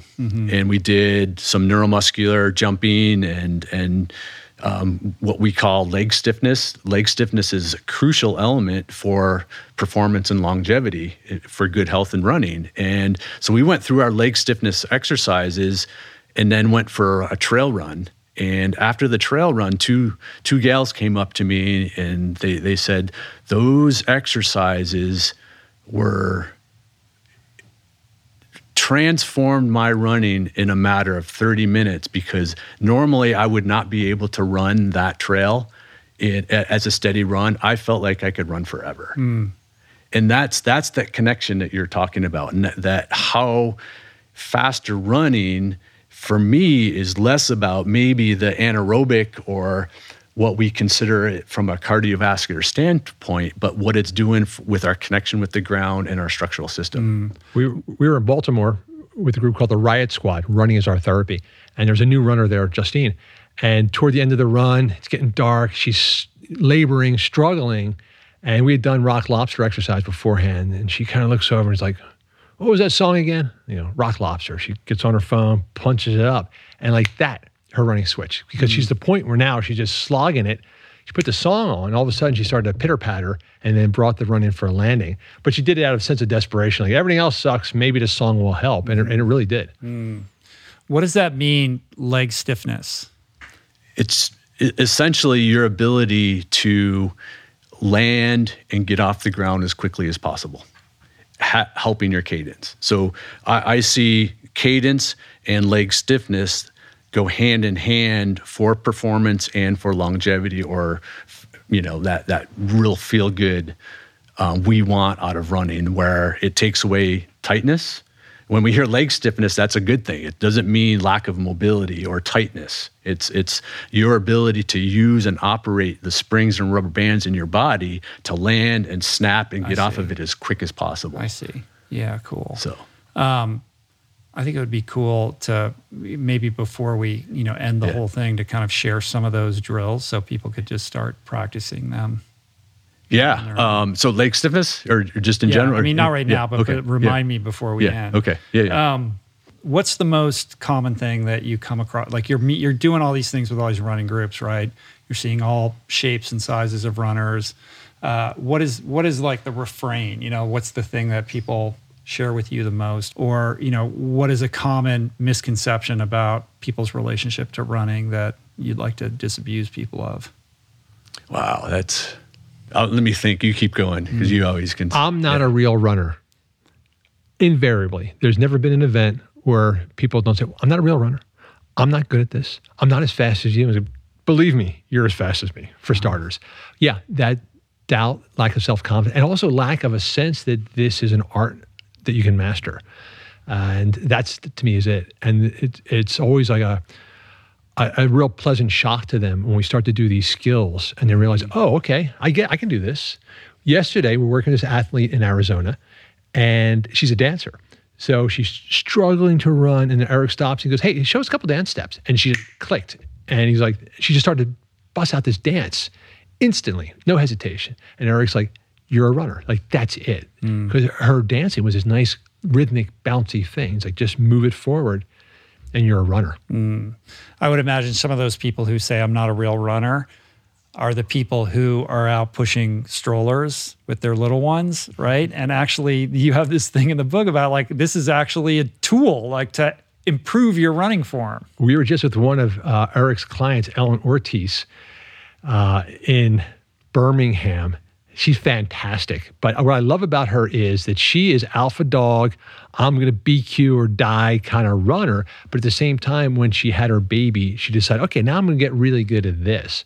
And we were just like watching, like drinking in tips and information and where she positions the jog stroller. But yeah, she's turned this into an amazing learning tool using yeah, the jog cool. stroller.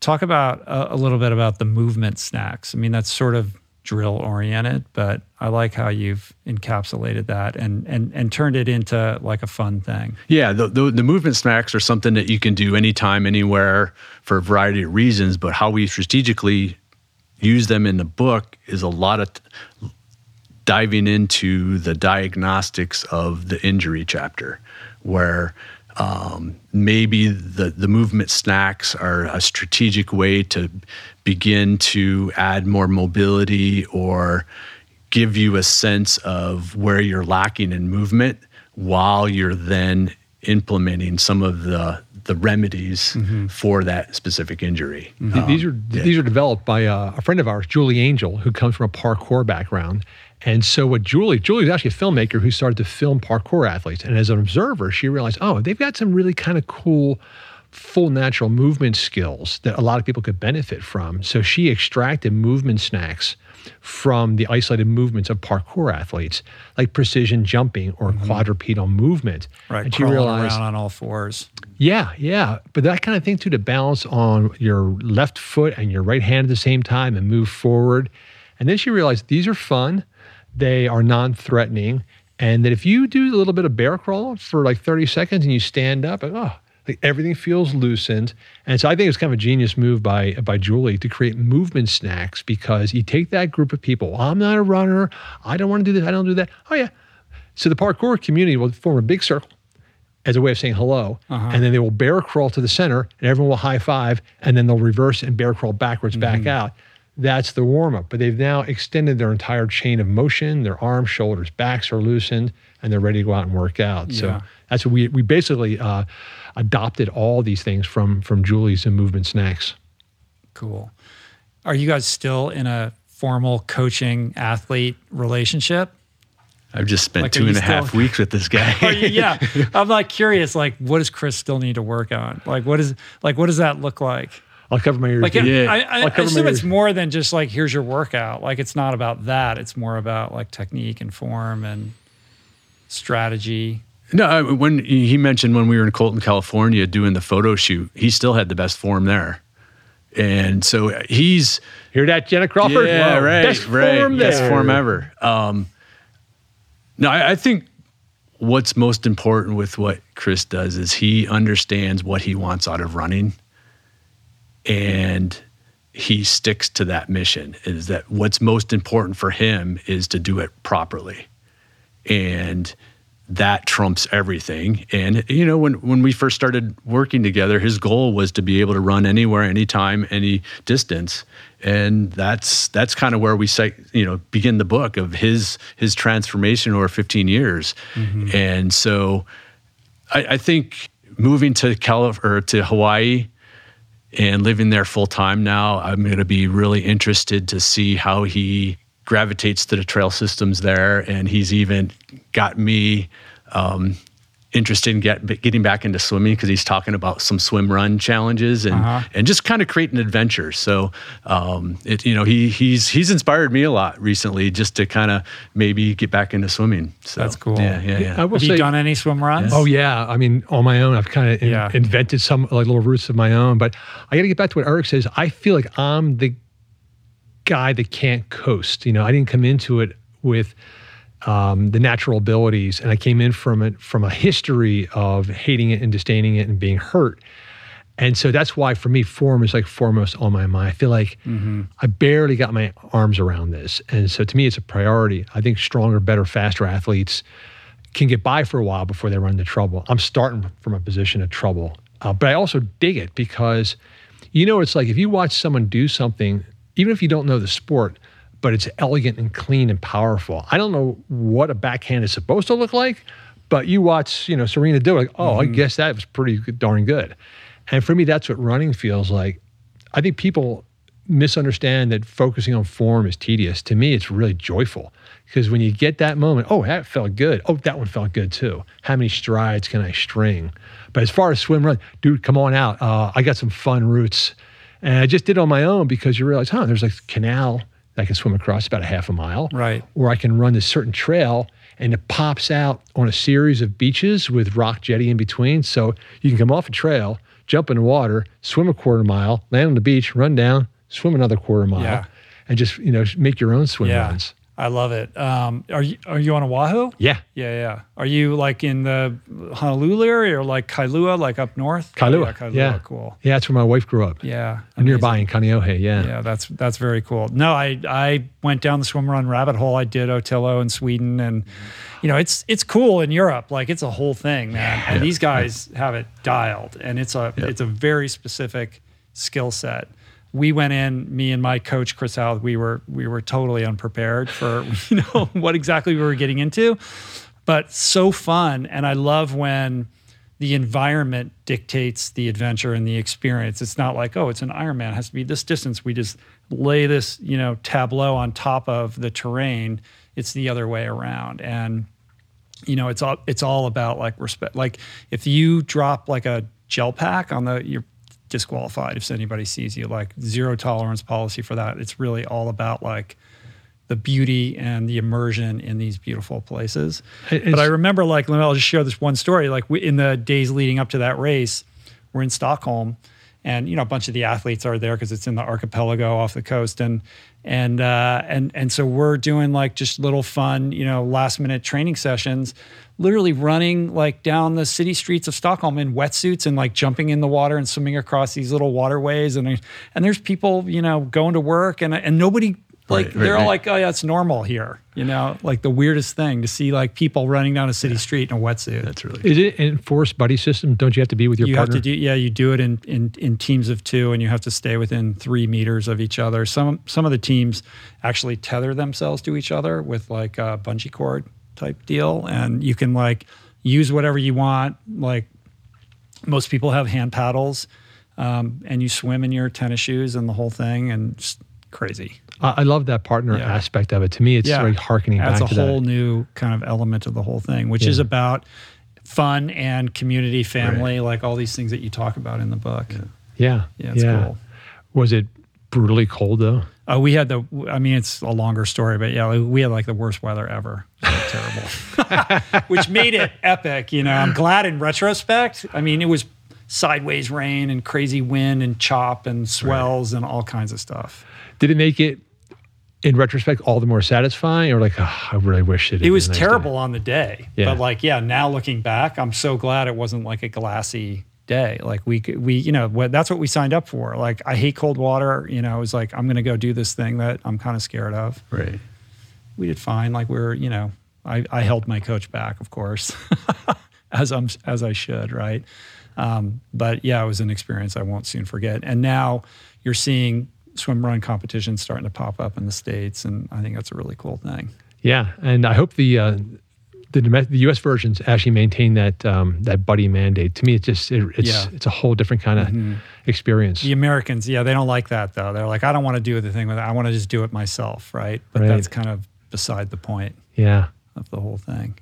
Um, cool. Well, let's let's uh, let's end this with a couple drills, things Cool. that you can. I don't know if we can like, if it's possible to articulate it in a way where people can kind of understand, but like one or two things that people could start to practice where they can get a gauge on like, oh, this is why I feel this way because this thing is weak or what have yeah, you. Yeah. So maybe we can hit it from two sides. One, what we call the foot core, where we can train our feet. We've got muscles on the bottom of our feet, and there's some simple but very, very potent ways to train your feet. And it's as simply, you always kind of want to work barefoot. It's simply taking off your shoes and socks and balancing on your forefoot on one leg.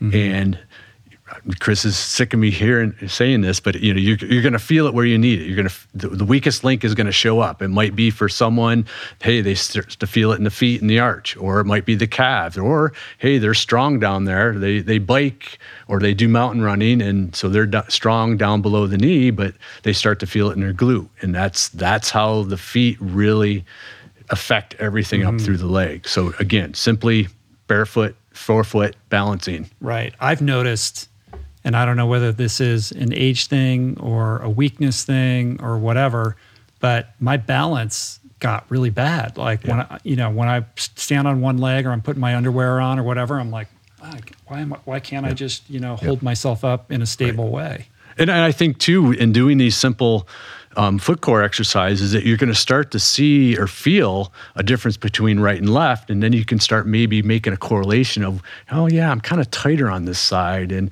and making a correlation of how poorly or how well you're using each foot based on how you're feeling as an athlete.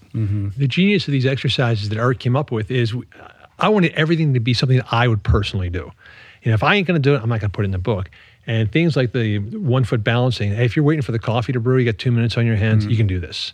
And that's what I really like about them. These are extraordinarily practical, but have a great um, residual effect as well. And that doesn't mean they're not potent. I mean, Right. as you're listening right now, take off your shoes and socks and balance on your forefoot. It's it's not an easy thing, and you can see how challenging and difficult it is. And with that, in that position, regardless of good or bad form, we're asking ourselves to be in that position every step as we run. And you need to be stable there, and that's how we can really train the feet. And he Yeah. has these, these, the self-correcting part of this is that Eric doesn't give you any instructions on how you. He goes, just move your arms, you move your legs however you want to get that balance. What you find is you self-correct. You realize, oh, if I just kind of tighten my core up a little bit, oh, if I straighten my posture, if I do my arms like this, mm-hmm. and so you do it for 30 seconds, and your body will find that balance that you were struggling for just by putting itself in that position. Yeah. The tweak for me is embracing the fact that so much of that is about like creating those neural pathways. It's not about suffering. Like,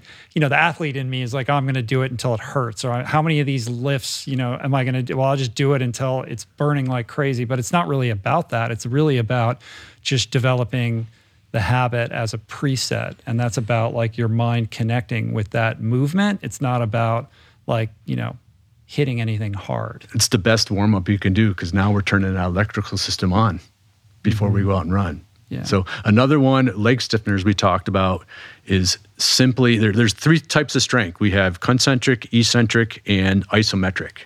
And the eccentric and isometric is very rarely talked about, and especially the, the isometric, where it's that when we land as a runner, there's a moment in time be, after our land and before we take off that is really, really crucial for injuries.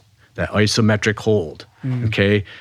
A lot of runners don't have that. So, leg stiffener exercise would be simply standing on your right foot barefoot and just taking a short leap forward and sticking it like a ballerina without a whole lot of leg movement. You want to stick it without movement mm. and just kind of progressively hop forward with that stick, two or three, five second stick to create more leg stiffness to allow you to really get off the ground Right. quicker. So that that creates the ability to be resilient in that Absolutely, isometric absolutely. position and avoid injury. And it's a great way for people who are training for a hilly race that might not live in that area. And now we're training that eccentric la- landing as well that we get from downhills that maybe they don't have. So Yeah, cool. Yeah, yeah, yeah. Um, can we go outside? Yeah. And you're gonna like put me through the ringer. We're gonna look at your. All right, You know what's gonna- cool about this is that people love these exercises. Uh-huh.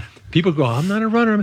And you have them do the sticky hop lunges, and you just see that like they're having fun. It's a playful game. Yeah. Yeah. Yeah. Cool, man. So- Yeah.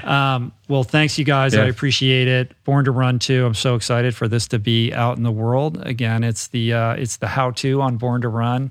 Um, I think it's going to help a lot of people. This was a you know a very worthy investment on your guys' time and like a gift to all of us runners out there in the world. So I appreciate it. Thanks for having us. Um, I imagine that there are a lot of people who are going to come and ask like, oh, how you know they're going to want you to coach them. like, do you is that what you do? Do you is there some place where people can learn more about you, resources, et cetera? Yeah, so I, I have my website and ericorton.com and kind of there's a lot of lots going on. I have my YouTube channel, which is kind of the the place to go see the how to tips in, in YouTube Yeah. environment. And, and but what I do kind of daily is I coach runners all over the world for marathon and ultra running, kind of the traditional type of coaching. But then I do camps and clinics and speaking and have people visit me in Jackson Hole to kind of dive into all all this dysfunction that runners tend to have that Yeah. we, we kind of so kind of hitting it from two two different coaching environments. Yeah, very cool. Yeah. And if there's, you know, people on the tip of like community and finding a pack to run with, are there good online resources for people to go to who are living wherever who want to see like what's available to them? Here in California, there's an amazing one called The Rundown by Iman Wilkerson. Mm-hmm. And she actually tipped us off to some of our, our favorite affinity group running clubs. There's a group in San Diego called the Santa Mujeres, Latina runners. Mm-hmm. So, yeah, check out The Rundown in California and points beyond. But otherwise, you just got to check your local community. There are these. We've been blown away. There's Run for Chinatown, Harlem Run, 86 Go across the country. There are these incredible prol- proliferation of small groups. Yeah, super And, and with that, we, one aspect we were kind of maybe hoping with the book was that now giving maybe some resources for people to start their own clubs mm-hmm. and their own crews, and and having maybe a systematic way about going about it from from a, a training perspective. Yeah, yeah, yeah. Yeah. So Awesome, man. Well, I'll link up all your socials and websites and all that kind of stuff, and obviously where to get the book and all of that. And you know, you guys are probably coming to a city near the audience at some point. You're kind of on a tour. You're going to go home, but you're going to go back out around the book when this comes out. And uh, I'm sure it's going to be a hit. And it's been lovely talking to you guys. I appreciate it. I'm at your service. Anything I can do to help you guys out in the mission that This you're is on. really fun, man. Thank you. Thanks, Thank Rich. you. Yeah. Cool. Awesome. Peace. Yeah. Plants. And thanks for the pinole. Right. Yeah. Right. Those bites are tasty. One thing I was going to ask you, we're still rolling, right? Yeah. Um, this is sort of a Micah True thing, but you know, when you had to move the market on chia seeds when Born to Run came out, and I'm sure you get asked this all the time. Like you could have started a chia seed Right. company and completely, you know, dominated that market. It's kind of funny. I was trying to track how many companies went on Shark Tank based on something out of Born to Run. Right. And uh, my daughters are having acai bowls and they're putting chia on, but they hadn't soaked it. I go, you have to soak it. And they go, no, you don't. Said, don't you don't understand. I invented chia seeds. yeah, right, right. There's teenage disdain for you. Uh-huh. I don't know, dude. It was kind of funny. I look back on it, and you're not quite sure. Like, I'm happy to take all the chips and think I'm, you know, the, the cause of everything. Mm-hmm. But I don't recall chia being around at all until after Born to Run came out, and then suddenly, bam, it was off. It went. Yeah, no, I don't remember hearing about it before that, but you know, I make damn sure I put those in my smoothie or on my cereal pretty much every day. Yeah. Do you soak them first? Or you put them on dry? Depends on how much time. I, I, I, I sometimes I don't. I know that I'm supposed to, and I'm like, yeah, I should probably soak those, but like I gotta go. You, you don't. So you don't. just uh, have them ground up, right? I just I like them ground. Yeah. Yeah. ground yeah. and dry. Yeah. Yeah. Okay. Yeah. To me, you got to soak them in, into those tadpole, you know, things. But yeah, it's kind of a funny thing. And then with Pinole, I was getting blitzed by people saying, I want the Tarahumara superfood. Like, where can I get it? I go, dude, Chihuahua. That's your only answer. And then this kid, uh, Eddie, Eddie Sandoval. Sandoval, how do I keep forgetting his name? In Kansas, Wichita, Kansas, created a company. And so, again, we're not affiliated at all, uh, but I'm just a fan of the fact that he took the ball on Pinole and he started to run mm-hmm. with it. Yeah, it's very cool. All right, man. Thanks. Great. Yeah. Come back again sometime. Share some more. Right on. Appreciate you guys. Yeah. Thanks your crew too. You guys made Yeah, us feel thanks, really, guys. really welcome. Cool. Good stuff, man. We're gonna do some drills? Yeah. Yeah.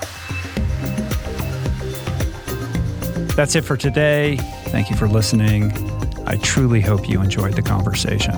To learn more about today's guest, including links and resources related to everything discussed today, visit the episode page at richroll.com, where you can find the entire podcast archive, as well as podcast merch, my books, Finding Ultra, Voicing Change in the Plant Power Way, as well as the Plant Power Meal Planner at meals.richroll.com. If you'd like to support the podcast, the easiest and most impactful thing you can do is to subscribe to the show on Apple Podcasts, on Spotify, and on YouTube and leave a review and or comment. Supporting the sponsors who support the show is also important and appreciated. And sharing the show or your favorite episode with friends or on social media is, of course, awesome and very helpful. And finally, for podcast updates, special offers on books, the meal planner, and other subjects, please subscribe to our newsletter, which you can find on the footer of any page at richroll.com. Today's show was produced and engineered by Jason Camiolo, with additional audio engineering by Cale Curtis. The video edition of the podcast was created by Blake Curtis, with assistance by our creative director, Dan Drake. Portraits by Davey Greenberg and Grayson Wilder. Graphic and social media assets courtesy of Jessica Miranda, Daniel Solis, Dan Drake, and AJ Akpodiete. Thank you, Georgia Whaley, for copywriting and website management. And of course, our theme music was created by Tyler Pyatt, Trapper Pyatt, and Harry Mathis. Appreciate the love, love the support. See you back here soon. Peace. Plants. Namaste.